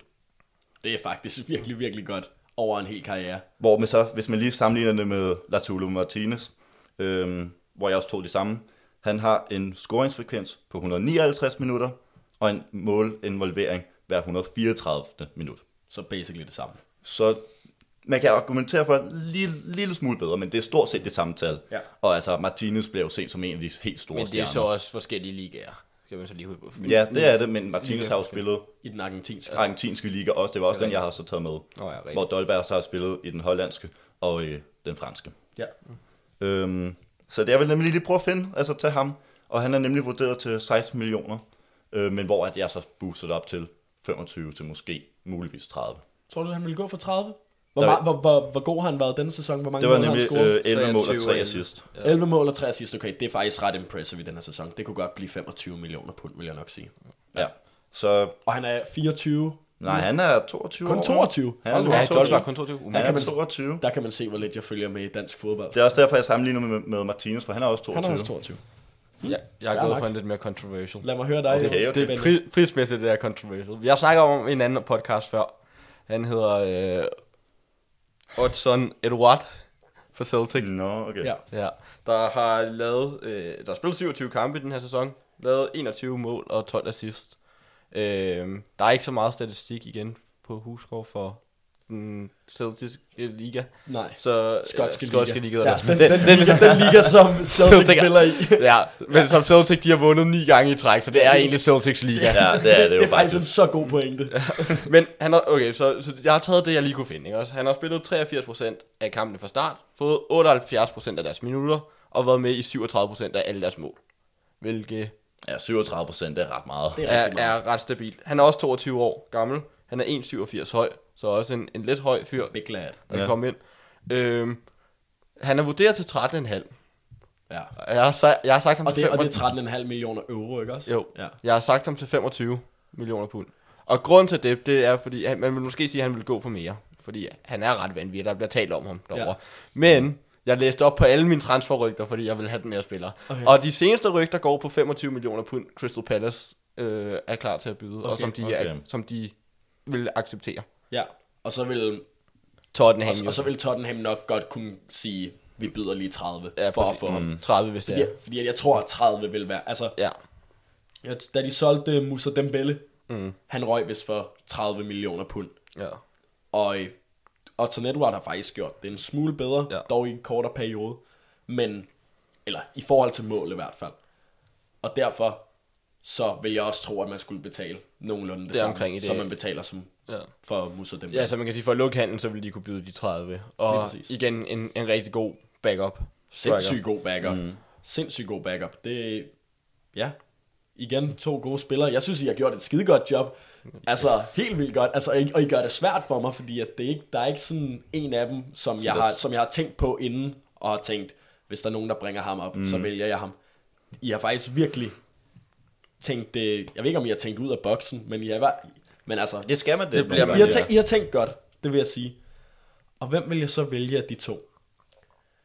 Jeg vil... Hvor høj var Dolberg? ja. 1,87. Okay, Ja. så lige højere også. de, de er meget sammenlignelige, må man mm. sige. Jeg vil vælge Odson Edward. Hvordan, mand? Det vil jeg. Det vil jeg. Og, Fast efter ham. ja, ja. Han vælger ikke dansker. Jeg vælger ikke danskeren. Jeg har stadig ikke valgt en dansker i den her podcast endnu. Til gengæld, hvis der var nogen, der havde snakket om Pierre Emil Højbjerg, så kunne det godt have været, at jeg havde bragt ham på en Der, plads. han var nemlig mit andet, min anden tanke, men jeg kunne Ja. bare... Han giver sig, han var bare en gis, som Ja, han var en kæmpe gis. Yes. Ja. Men øh, Men ikke gives nok. ikke Nej, gis, åbenbart ikke. Nej.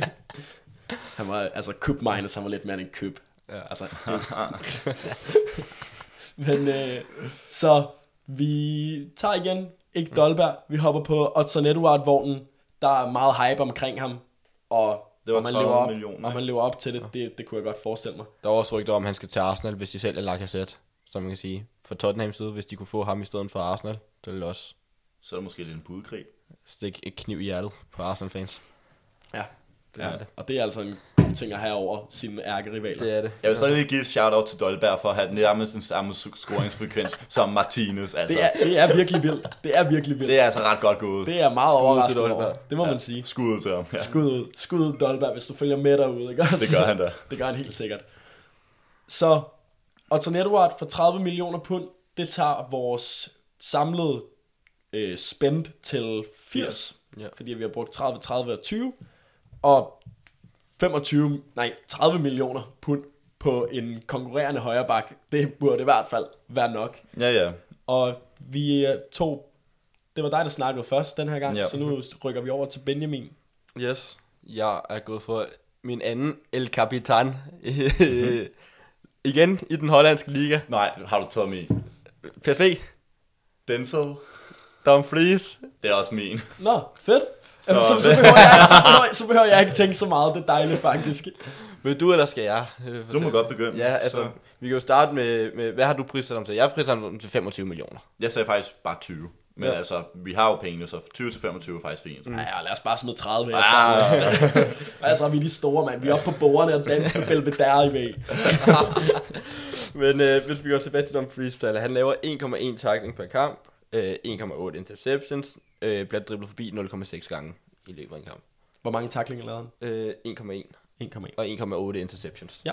det er omvendt for mig. Jeg har det som 1,8 taklinger, 1,1 interceptions. Det kan godt være, det er det. Jeg lavede det i dag på arbejde, så jeg ved det faktisk ikke. Så tror jeg, jeg snakker om ham. Hvor han også laver to clearinger per kamp. Ja, det er der, det Det, er der er det fede med ham, ikke? I kan sidde, I kan sidde og fact-check hinanden. Det der er det fede med... Altså, for det første, elsker det navn. Denzel Dumfries. Det er bare fordi, han havde Denzel, du godt kan lide det. Oh, nej, Curry. Dumfritter, altså. Dumfritter, mand. Han er jo 24 år og er 1,89 høj, så han er jo en gigantisk mand. Øhm, og samtidig også rigtig offensivt. Han har jo lavet syv mål og to assist i de 25, minu- Wow. øh, 25 kampe, han har spillet i. Øh, hvor det så er 1,8 skud per kamp. Øhm, han er ikke den største dribler, jeg tror bare mere, han er en tonser, så han laver en 1,1 dribling per kamp, hvor det kun er 53 procent. Jeg er 1,2 faktisk, hvis du, Jeg har rundet, ja, okay. hvis du lige tager den per 90 minut. Men det, som der er nemlig også er fedt med ham, ikke? fordi han nemlig passer til den øh, Prem- Premier League, den fysiske liga, det er jo, at han er en big lad, som der vinder 3,4 hovedstødsdueller per kamp med en succes på 68 procent. Ja. Ja. Øhm, han laver stadig også 41 øh, afleveringer per kamp med en succes på 77 procent, mm-hmm. hvor det så er 1,2 nøgleafleveringer. Så jeg synes, du skal tage ham. Ja, det, det synes jeg også. Altså, jeg er faktisk virkelig glad, fordi at jeg var, altså, jeg var ved at blive stressed over de sidste tre valg, synes jeg. Men øh, ja, også han er, han er, jeg ved ikke om du sagde 1,88 høj, vejer Ja. 80 kilo. Ja, big. Tank. Han er et kæmpe tank. Og han, jeg tror faktisk, at han ville kunne gå ind og skubbe Oria af holdet. Det, altså, altså, Der det, kunne vil i hvert være, fald- det vil i hvert fald ikke bare være en backup, det vil virkelig være konkurrence på den. Ja. Ja. Og hvor, hvor gammel sagde I, han var? Jeg tror, han var 24 nu. Okay, så, så faktisk ikke... øh, Han er lige fyldt 24 den 18. april, så Ja. Og eftersom at Aurier, han fylder 28 senere på året, så ja, så giver det jo helt sikkert mening at, at få sådan en ung spiller ind. Mm. Og ja, vi køber ham sgu. yes sir. Vi køber ham for omkring de 20 til 25, så kommer vi også til at have lidt tilbage, som øh, Der kan forhandles, altså. hvis nu at de andre bliver lidt dyrere, dem vi snakker om. ja, Eller hvis vi skal have en gisser. Ja, lige præcis. Nej, men det skal, Jens, skal vi ikke, han, han, er, han, er, han er ude af vinduet, desværre. Desværre. Jeg tror, at Real Madrid... Ej, okay, Real Madrid køber ham nok ikke, men en større klub kommer nok Kan være til at Barca købe ham. køber ham. Det er deres budget. Nej, det prøver jeg, de køber ikke sådan nogle gode spillere jo. Nej, det- desværre. De skal være plus 30. Det, altså, det, det, er jo, det, er jo, det er jo et godt kriterie at have. Mm. Ærligt. Altså, bare, bare have en hel trup, hvor at alle sammen er over Nå, 30. I har piker for fire år siden, ikke? Altså, lad os få dem, lad os få dem nu. Og skal vi også betale overpris? Ja, tak. Ja. Ja, det er faktisk lidt synd. Altså, det, da jeg lavede den der video omkring, hvad der går galt med Barcelona her for to dage siden. Mm. Hold nu op, ærligt. Det var jo faktisk, det, det var jo faktisk depressivt at, at læse om. Jeg gad ikke at se den video af visse Har du ikke årsager. set den? Jeg, jeg, for jeg ved godt, hvad du kommer til at snakke om, og jeg Nej. vil bare blive så ked af det. Jo, jeg, jeg synes, du burde se den. Nej. Der var også nogen, der skrev ned i kommentarerne, var sådan, ej, hvor, det, det er så nederen at være Barca. Ja. Nej, det er det virkelig. ja men, men, Men nok om det. Jeg ved ikke, Ja. hvorfor vi kommer ind på Barca. Men øh, ja, vi tager Dumfries som øh, vores konkurrerende højreback. Og så lovede vi jo, at vi lige vil tale om, hvad vi vil gøre, hvis øh, Kane han blev solgt. Vil vi bare erstatte ham med en, en, en god angriber og bruge alle pengene der? Eller vil man måske købe ham og opgradere nogle andre steder i truppen? Har du gjort dig nogle tanker, Jens? Altså, det er så lidt...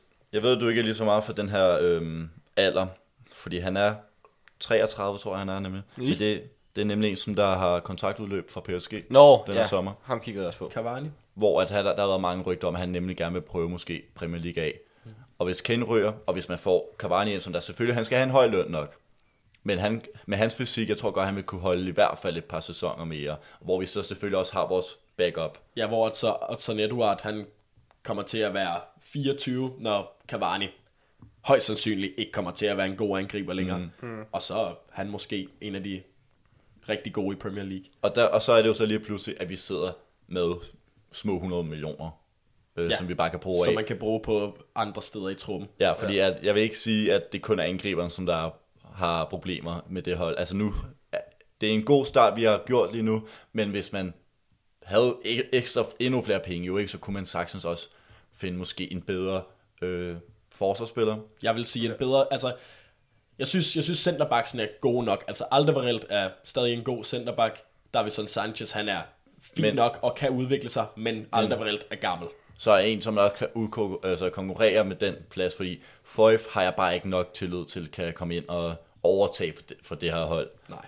Måske også kigge lidt på en midtbane eller en ekstra wing-agtigt. Ja, en wing var også det, jeg tænkte måske. Finde en. Udover de lige har købt masser af wings. Måske, måske faktisk begynde at kigge efter en målmand, der skal tage over efter Jordis. vil også være en god idé. Mm. Ja, altså man har lige pludselig mange penge, hvis man vil gå efter Cavani.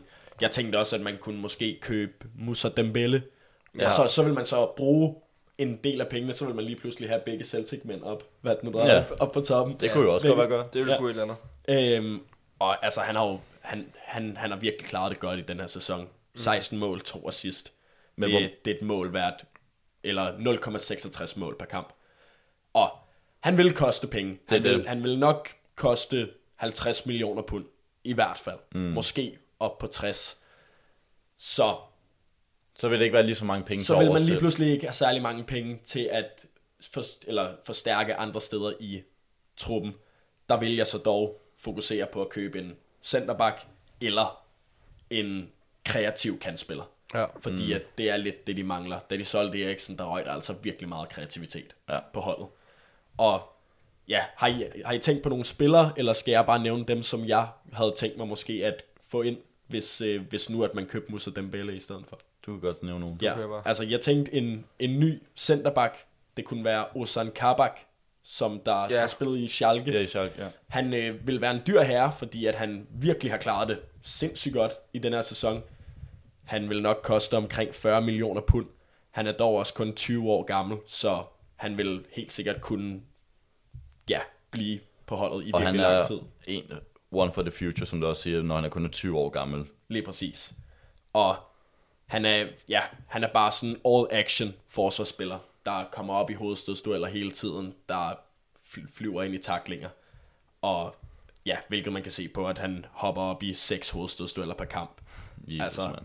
øh, ikke lige så mange taklinger, men 2,2, det er alligevel også en del for en centerback. Så ham vil jeg kigge på og hente ind. Og så vil jeg faktisk også kigge på Domenico Berardi fra øh, Sassuolo Mm. Da han endelig fik sit store skifte til Juventus. Han spillede, han spillede Juventus lidt, gjorde han ikke? Nej, jeg er, Domenico jeg er Berardi? ret sikker på, at han ikke fik skiftet. Nej, det gjorde han da. Jo, jo, jo, jo. Nej. Okay, måske var han hele tiden i Juventus. Nu kommer jeg helt i tvivl. Han blev... Nej, han blev, solgt til, han blev faktisk solgt til Sassuolo i 2015. Ja, det er det. Han, Han, start, han startede sin karriere i Juventus. Det er rigtigt, ja. Ja. Og så blev han solgt til Sassuolo, og så har han lige siden været der. Og jeg synes, det er mærkeligt, at han ikke har fået et skifte endnu. Han var især rigtig god for nogle år siden. Det har været, men jeg tror også, det er fordi, han har haft nogle svingende øh, præstationer og nogle år, og hvor han også har øh, døjet med nogle skader her og der. Ja. Og han har også haft nogle skader her i det her år, kan jeg se, men hvor at det her år stadig var rigtig godt for ham. Ja. Og han er jo kun 25 år gammel. Han, jeg synes også bare altid, man har hørt om ham. Jo. Lige præcis. Ja. Altså, men det var jo fordi, at han var, han spillede nok sin bedste fodbold for fem år siden, og ja. der var han kun 20, så der så man ligesom ham som et af de helt store talenter. Mm. Han er også rigtig god i, i år. Altså, jeg vil bringe ham ind på grund af hans nøgleafleveringer. 2,5 per kamp. Det er, Ja, det er ret godt. det, det er virkelig godt. Og, altså, og han er også målfarlig. Så det vil, jeg, øh, det, det vil være en spiller, som jeg vil kigge på. 12 mål i denne sæson. Det er altså virkelig godt. 6 assist. Mm.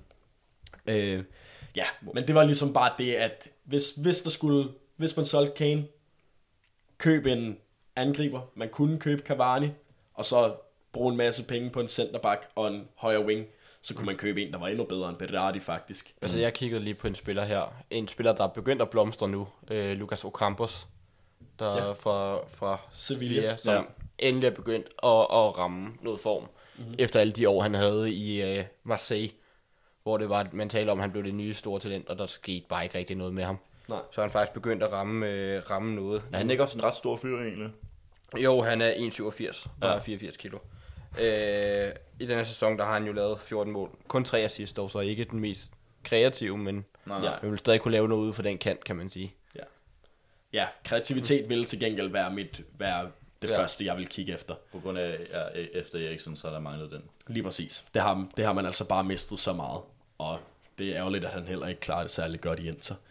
Men øhm, ja, som vi har sagt, hvis Kane han ryger, enten så bringer vi Cavani ind som en mulig angriber i en sæson eller to, ja. og så et, Odson Edward kommer måske til at være en stjerne på det tidspunkt. Så, øh, og hvis man nu vil være lidt mere sikker, så vil man nok bruge pengene på Musa Dembele. Fordi at det er altså lidt en risiko at tage, hvis man mm. køber Cavani, der er 33 år gammel. Men, Det er så, hvor Nej, bare kom med dig. men hvor han, man så heller ikke, man betaler kun en løn for ham. Selvfølgelig. Der kommer til at være forholdsvis høj. Ja, ja. Altså man kan sige, det, det som, man, som Tottenham skal undgå at gøre, det er, at man skal gøre det samme, som man gjorde, da man fik pengene for Bale, hvis det sker. Da man fik Bale, hvor man gik ud og købte og helgraderet på en masse forskellige positioner, og blandt andet købte Soldado ind i angrebet, som bare ikke fungerede. Ja. Så man skal hellere, hellere bruge pengene på en enkelt eller to gode spillere, og så gemme de resterende penge der er tilbage, og så vente til vintertransfervinduet kommer frem, eller Ja, eller næste sæson. næste sæson se, hvad, hvor, også- hvor er manglerne egentlig. Ja, mm. det var jo det, som Pochettino han var så god til, ligesom at se, at der var et langtidsprojekt. Det var ikke, ja, altså da Villas Boas han fik de der 100 mil, nej, hvor mange, var det 100 millioner euro, han fik for, de fik ja, for Bale? det, ja, lige dem. Det er omkring. Lidt under, tror jeg, men ja. Ja. Da han fik dem, der brugte han jo pengene på måske sådan 5-6 forskellige spillere, Ja. og som der alle sammen koster om i sådan 10 til 25 laget, Ja. så vil jeg altså hellere gå ud og betale. Altså Cavani, han er selvfølgelig mm. en proven goalscorer, øh, men Ja, bruge, bruge pengene på noget kvalitet, i stedet for, præcis. som, som de gjorde der, at købe en masse mediocre-spillere. Altså Ja. de der... Du, er ikke, du er ikke dårlig, men du er heller ikke god. Altså, du, du, du er en... Du er en jeg, jeg kan ikke finde et bedre ord end mediocre. ja, Du er fint. du er middelmåde. Ja, du er der var Ja. den. Så, så det var ligesom, hvad vi ville gøre, hvis Kane han røg. Vi tror dog ikke, at Kane han kommer Nej, til det at tror ryge. jeg ikke. Hvis man fik chancen, så skal man til gengæld gøre det. Hvis det selvfølgelig er omkring de 100 millioner pund der. Mm. Hvis den, jeg vil måske faktisk også sige, at 80 millioner pund, Det- der, der vil jeg næsten sige ja stadig. Jeg tror, de under, skal det, passe på. under det, så vil jeg passe på. Men jeg, jeg tror også, Tottenham-fansene, hvis den røg på 80 millioner, det er jo Ja. deres, deres søn, mm, som har er været hos. Arsenal. Men Ja. det er jo sådan noget andet. Det er jo, ja, det er jo det, er det, der er. Men øh, så har vi ligesom fået, øh, fået sat holdet. Vil du sammenligne holdet med... Jamen, jeg synes, vi skal sammenligne holdet med dem, som der ligger på fjerdepladsen lige nu. Og det er Chelsea eller Manchester United. Det er United. United. Nej, jeg jeg mener, mener, de- på en femteplads. Ja, Så er det, det det er Leicester. Leicester. Men lad os tage United. Okay, så lad os tage United i United, for. de glippede den jo i går, fordi de spillede de i sidste spillede uafgjort mod Southampton, det er I selvfølgelig det rigtigt. 96 minutter alligevel. Ja. Dårlig opdækning. ja. Vi er Ellers så havde de ligget på en tredje plads, ikke også? Jo. Det er virkelig tæt Altså, det, Det- ej, det- det, var, det var totalt dårligt forsvarsspil til sidst. Ja. Ja. Maguire, der dækker sin egen spiller, Lindelof, der bare står bag ham og kigger. Shit. Men ved du, det bliver så spændende, de her tre sidste kampe. Jeg glæder mig virkelig til at følge med i det. Ja. Men lad os uh, sammenligne det her nye Tottenham-hold med Manchester United. Jeg vil dog sige, at Manchester Men United må- og Chelsea, det virker altså som om, at de er løbet fra Vil, vil jeg så sige en bedre Arsenal. en? Arsenal nemlig. Arsenal tror jeg vil være mere realistisk. Jeg tror, det er de to, der kommer til at kæmpe mod hinanden næste år. om muligvis at kunne få en fjerdeplads, eller så femtepladsen. Ja. Det, det har, det Det har i hvert fald det om, om. Europa, vil jeg Ja. sige. Ja, fordi at man, det virker faktisk som om, at, at top, United 4, er at for top langt væk. 4, den ligesom er næsten... Settled. Ja, altså... City og Liverpool får den selvfølgelig. Og så- United, de spiller simpelthen så godt. Chelsea. Hvis de beholder Pogba, og de får måske lige lidt opgraderinger mm. på en høj... En, jeg skal til at sige en højere kant, men Mason Greenwood, han er jo vanvittig. Øh, Men øh, bare lige nogle små finjusteringer her og der, kan man sige, på United-holdet. Ja. Og Chelsea har allerede lavet vanvittige transfers, så de kommer også til at være der næste år. lige præcis. Så jeg tror, vi alle sammen siger, Ja. ja. det er nok dem, der er top Okay. okay. 4. Så Ja. ja. dem, der har 5. og 6. pladsen. Hvem der får 5. pladsen måske. Ja. Ja. Hvis Leicester ikke... Altså, de har jo ikke været de bedste Jeg her. tror ikke, de de kommer til at være der igen. Nej, lad os sammenligne den med rivalerne Arsenal. Ja. Fordi at det er sikkert også meget sjovt for, hvis for en Arsenal og en Spurs-fan at, øh, at snakke om. Mm. Lad os kigge på målmanden først. Bernd Leno, Hugo Lloris. Jeg synes, det er virkelig tæt. Jeg synes, begge to er virkelig gode. Jeg synes, Berlin var bedre. Det, det synes jeg, fordi et, han er yngre. Og så føler jeg bare, jeg, jeg vil føle mig mere tryg med ham nede i målet. Jeg vil ja, sige, til, der, er, der, der er flere fejl i Lloris. Ja. Og han er også bedre med Selvom bold. der også er et par i. Der er et par i, i Leno, men Leno er også bedre med bolden i fødderne. helt klart, fremtidsmæssigt er det jo Leno. Ja. Jeg vil også sige lige nu her. Jeg er sikker på, at han har nu ved jeg ikke, hvor meget han har i redningsprocent, men jeg er sikker på, at den er højere end Lloris. Jeg tror, det lige noget, der skal altså, altså, altså, ni- 89 har, hvad hedder han? Nej, han er ikke 79. Nej, ja, okay, 79. ikke 89. 89, jeg skulle lige sige. Og lad os sige, den, der har det højeste redningsprocent, den vælger vi faktisk. For jeg synes også, det er meget tæt. Hvor at... Jeg kan faktisk rigtig godt lide Leno, men Jeg kan- Lloris, han har også bare været så god. Jeg kan se, at Bernd Leno, han har faktisk en 1% lavere. Vi Så- vælger Lloris. Så, så det er 78 og 79. Jeg synes, at vi, vi kalder det en uafgjort. Okay. Det er så tæt. Lad os bevæge os videre til højre bakken. Der har vi enten Dumfries. Aurier eller Dumfries mod Bellerin. Bellerin.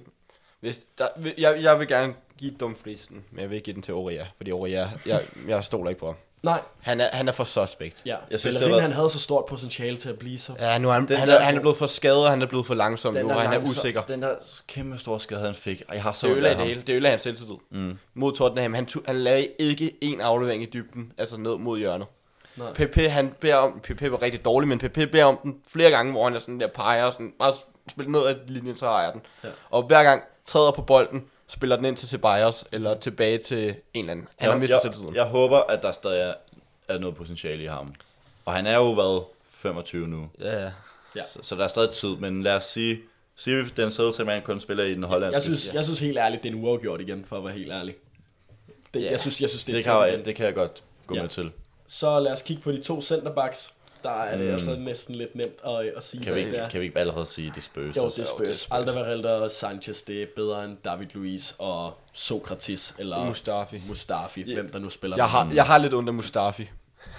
Alle begyndt at være sådan der, yes, Mustafi har forbedret sig og alt det der. Ja. Så har han en halv time rigtig dårlig kamp mod Tottenham. De sidste 30 minutter var han rigtig Ja, dårlig. han var Og virkelig- alle Arsenal-fans, de bare efter ham igen nu. Altså, det er det. Der skal ikke meget til. Han havde faktisk en okay start på den kamp, synes jeg, men det var også, jeg så lige, hvordan de mål skete der til sidst, ikke? Uha. Ja, Men vi siger Spurs, det er helt klart. vi siger. Spurs der. Og Venstre venstrebacken, bak, også der- meget nem. Ja, Kieran Tierney over for Ben Davis. Nå nej, vi har købt uh, Angelino nu. ja, lige præcis. Vi har købt Angelino. Ja. Så øh, hold nu, okay, det er virkelig tæt mellem dem, vil jeg sige. Jeg vil dog sige, at Angelino, han har vist mere. Jeg har ikke set nok til Tierney. Han har heller ikke spillet meget. Han har jo kun spillet siden genstarten, og ikke rigtig ret. Han var jo skadet i starten. Han var jo skadet. Ja, lige præcis. Ja, Ja, lige præcis. men, men også det, han har gjort i Celtic. Ja. Ej, er det, er det endnu en uafgjort? Det er virkelig tæt igen. Jeg, jeg synes, det, det han har bevist i, med Celtic, og det han har gjort for Celtic, etableret sig derop og, og virkelig, altså, Ja, Angelino, han har bare været virkelig god for øh, Leipzig i den her sæson. Virkelig god. Eller halve sæson. Hvad, hvad siger du? Du siger Tierney. Jeg siger uafgjort. Altså, så kan jeg gøre det til, at det også bliver en uge, for så vælger jeg så Angelino. Angelino. Angelino og så bliver du kunne også uafgjort. bare sagt uafgjort, så var det også blevet uafgjort, men altså, ja, så uafgjort igen, så de er Ja. meget lige, de her to. Det må man virkelig sige. Og det er jo derfor, at det er sådan fedt derby. Ja, Mm. Men, Den, øh, den er i hvert fald lidt kedelig, føler de spiller samme formation jo, kan De, man sige. ja, altså lige nu så spiller Arsenal selvfølgelig 3-4-3. Ja. Men De vil de vil spille nok 4-2-3. gerne gå tilbage til 4-2-3-1. Ja. Og der har, altså der har de jo Ceballos lige nu. Der også går rygter om, at Ceballos det bliver permanent Det, ja, altså han, han skulle være blevet glad efter Arteta kommer til at fået en snak med Arteta. Ja, og, og det- begyndt at spille nu, ikke mm-hmm. også? Og faktisk få lov til at spille og spille som en lidt mere kreativ spiller. Det er ret godt for Arsenal, vil jeg sige, at Ja. beholde ham. Ja, så Og, i, og vil vi tro, at det er Ceballos og Xhaka, der kommer til at ligge ja. Derinde, fordi at de har altså været et godt partnership, må man sige. Det... Hvor vi regner med, at Guendouzi, han... Ja, han ryger måske, Ja. desværre. Men det er hans attitude. det er hans attitude. Det er det. Det kom allerede tilbage for Lorient. Hans gamle Lorient-træner har også været ude at sige, det, det er ikke talentet, det er attituden. Mm. Ja. Så- Og han, de vil altså være mod de to, altså de to, de vil være mod Køb Miners og Lo Celso eller Ndombele. Hold nu op, hvor er det tæt, mand. Hold nu op, hvor er det tæt. Altså, man jeg vil til gengæld sige, at det er Tottenham, der er bedst.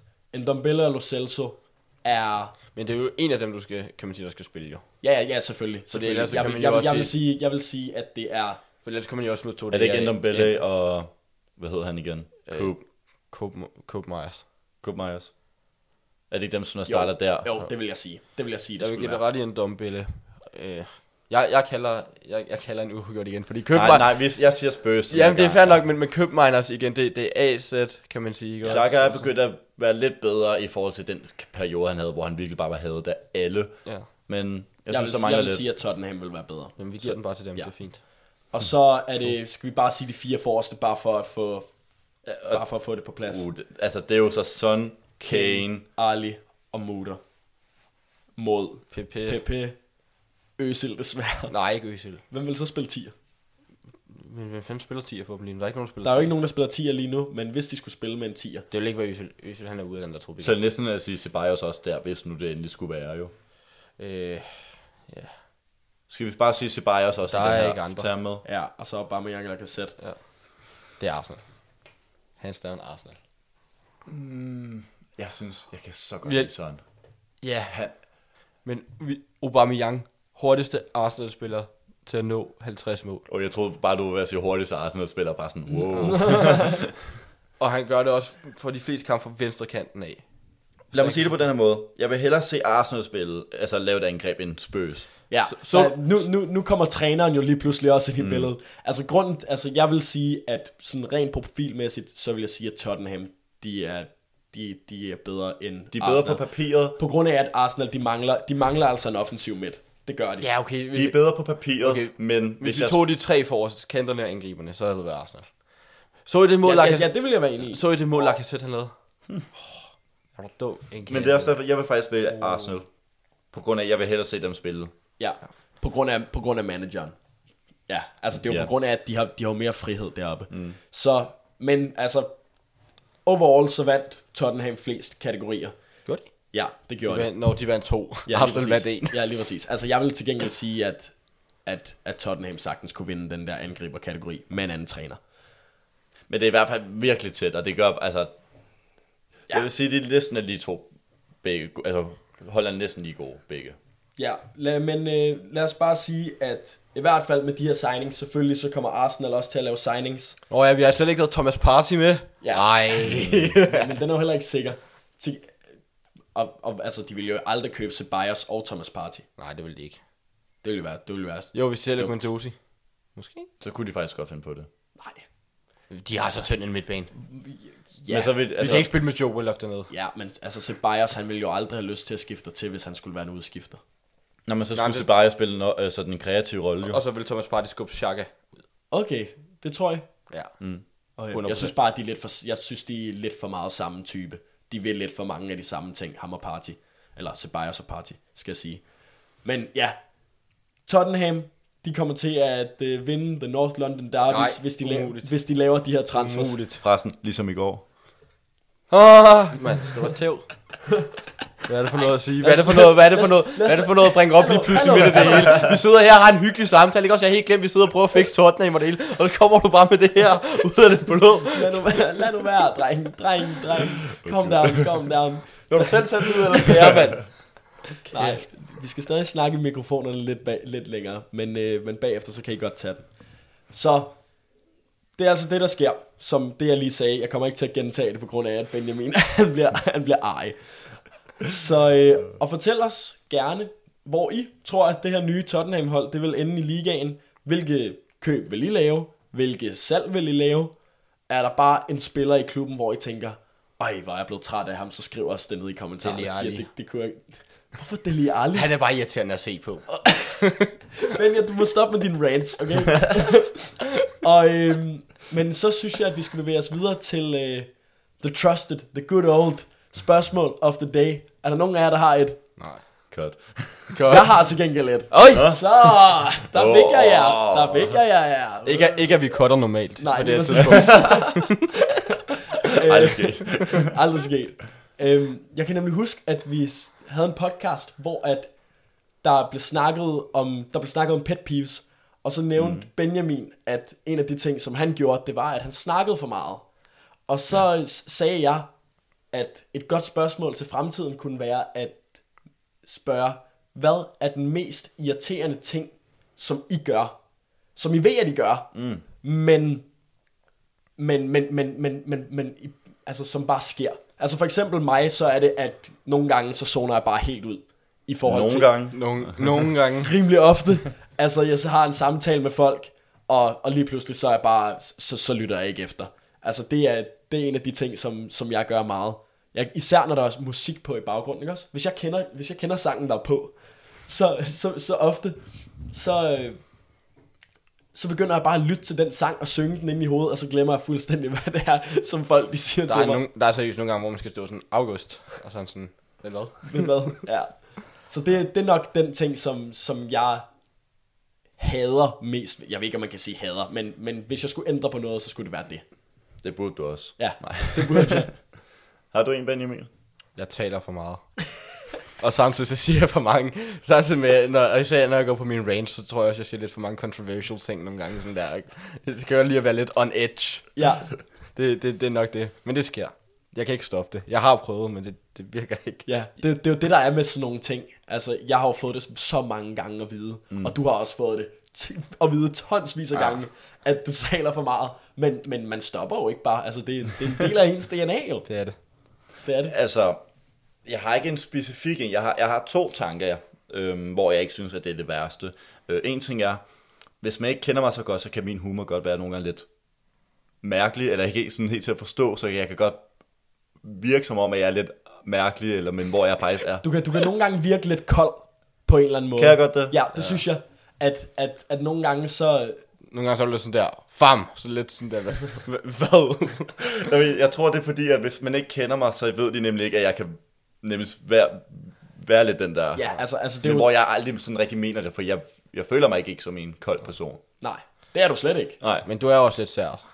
Ja, Hvis man ser udefra, altså udefra, så er du også lidt sådan der. der En anden ting, Lidt Men det er mest, øhm, når jeg er drukket, så synes jeg, at hvis jeg har fået for meget nogle gange, så kan jeg være for højt råbende. Men det tror jeg, mange af os tænk, øh, øh, kender Ja, ja. ret helt, godt. Helt sikkert. Altså, nu var vi afsted på den der tur, mig og dig, da vi var nede og se Barcelona og Real Madrid spille fodbold. Og godt nok så fik jeg det ikke med i videoen, fordi at, ærligt, ærligt, at, dit pri... Ja, Der blev du ret, jeg, ret, jeg blev så pisse sur på dig. Ærligt, du, du, du var ikke til at kommunikere med. Jeg prøvede at hjælpe dig hele tiden, ikke også? Og du var bare sådan, ja, ja, ja, ja. Det, det, det, det er nok ja. den ting, jeg hader allermest ved Jens. Det er, at, at, at nogle gange, ikke også, så har han bare besluttet sig for noget. Ja. Altså, han har bare besluttet Okay. sig for, at han skal være et røvhul, ikke også? Og så er han det bare. Og så Ej, er du, det. du er virkelig svært til at få sådan jeg change of mind. ja, Ja. stadig kan jeg godt være for Virkelig. meget nogle gange. Ja. Men jeg giver også også, jeg havde også en incident med dig i Buddha, hvis du kan huske det også, da vi har fået noget at drikke. Ja. men husk lige på, altså ja, jeg kan godt være stedig bare når jeg er normal, men hvis jeg har drukket, så er det lidt min højråbenhed, min flabethed, og så er jeg stedig. Ja. Især det der, hvad mener du? Altså, så har du sat dig, når man får den der mener fra Jens, hvad han Det er mener. det mit yndligste udtryk. Det er Altså, også fedt. Ja. Det kan noget. Men altså, når, når, når, når, du har sagt, hvad mener du, ikke også? Så, har, så ved man, at du har tabt sutten. Jeg, jeg lukkede ind i nat, dreng, gjorde jeg ikke? hvad mener I, jeg ikke Jeg synes, vi skal ikke expose mig. Åh, dreng, jeg savner, jeg ved I, hvad jeg savner? Jeg kom lige på en ting, jeg savner. Ja. Når man er i byen med sine venner, klokken er to eller tre, og man skal finde hinanden. Hvor er fu? Hvor er jeg?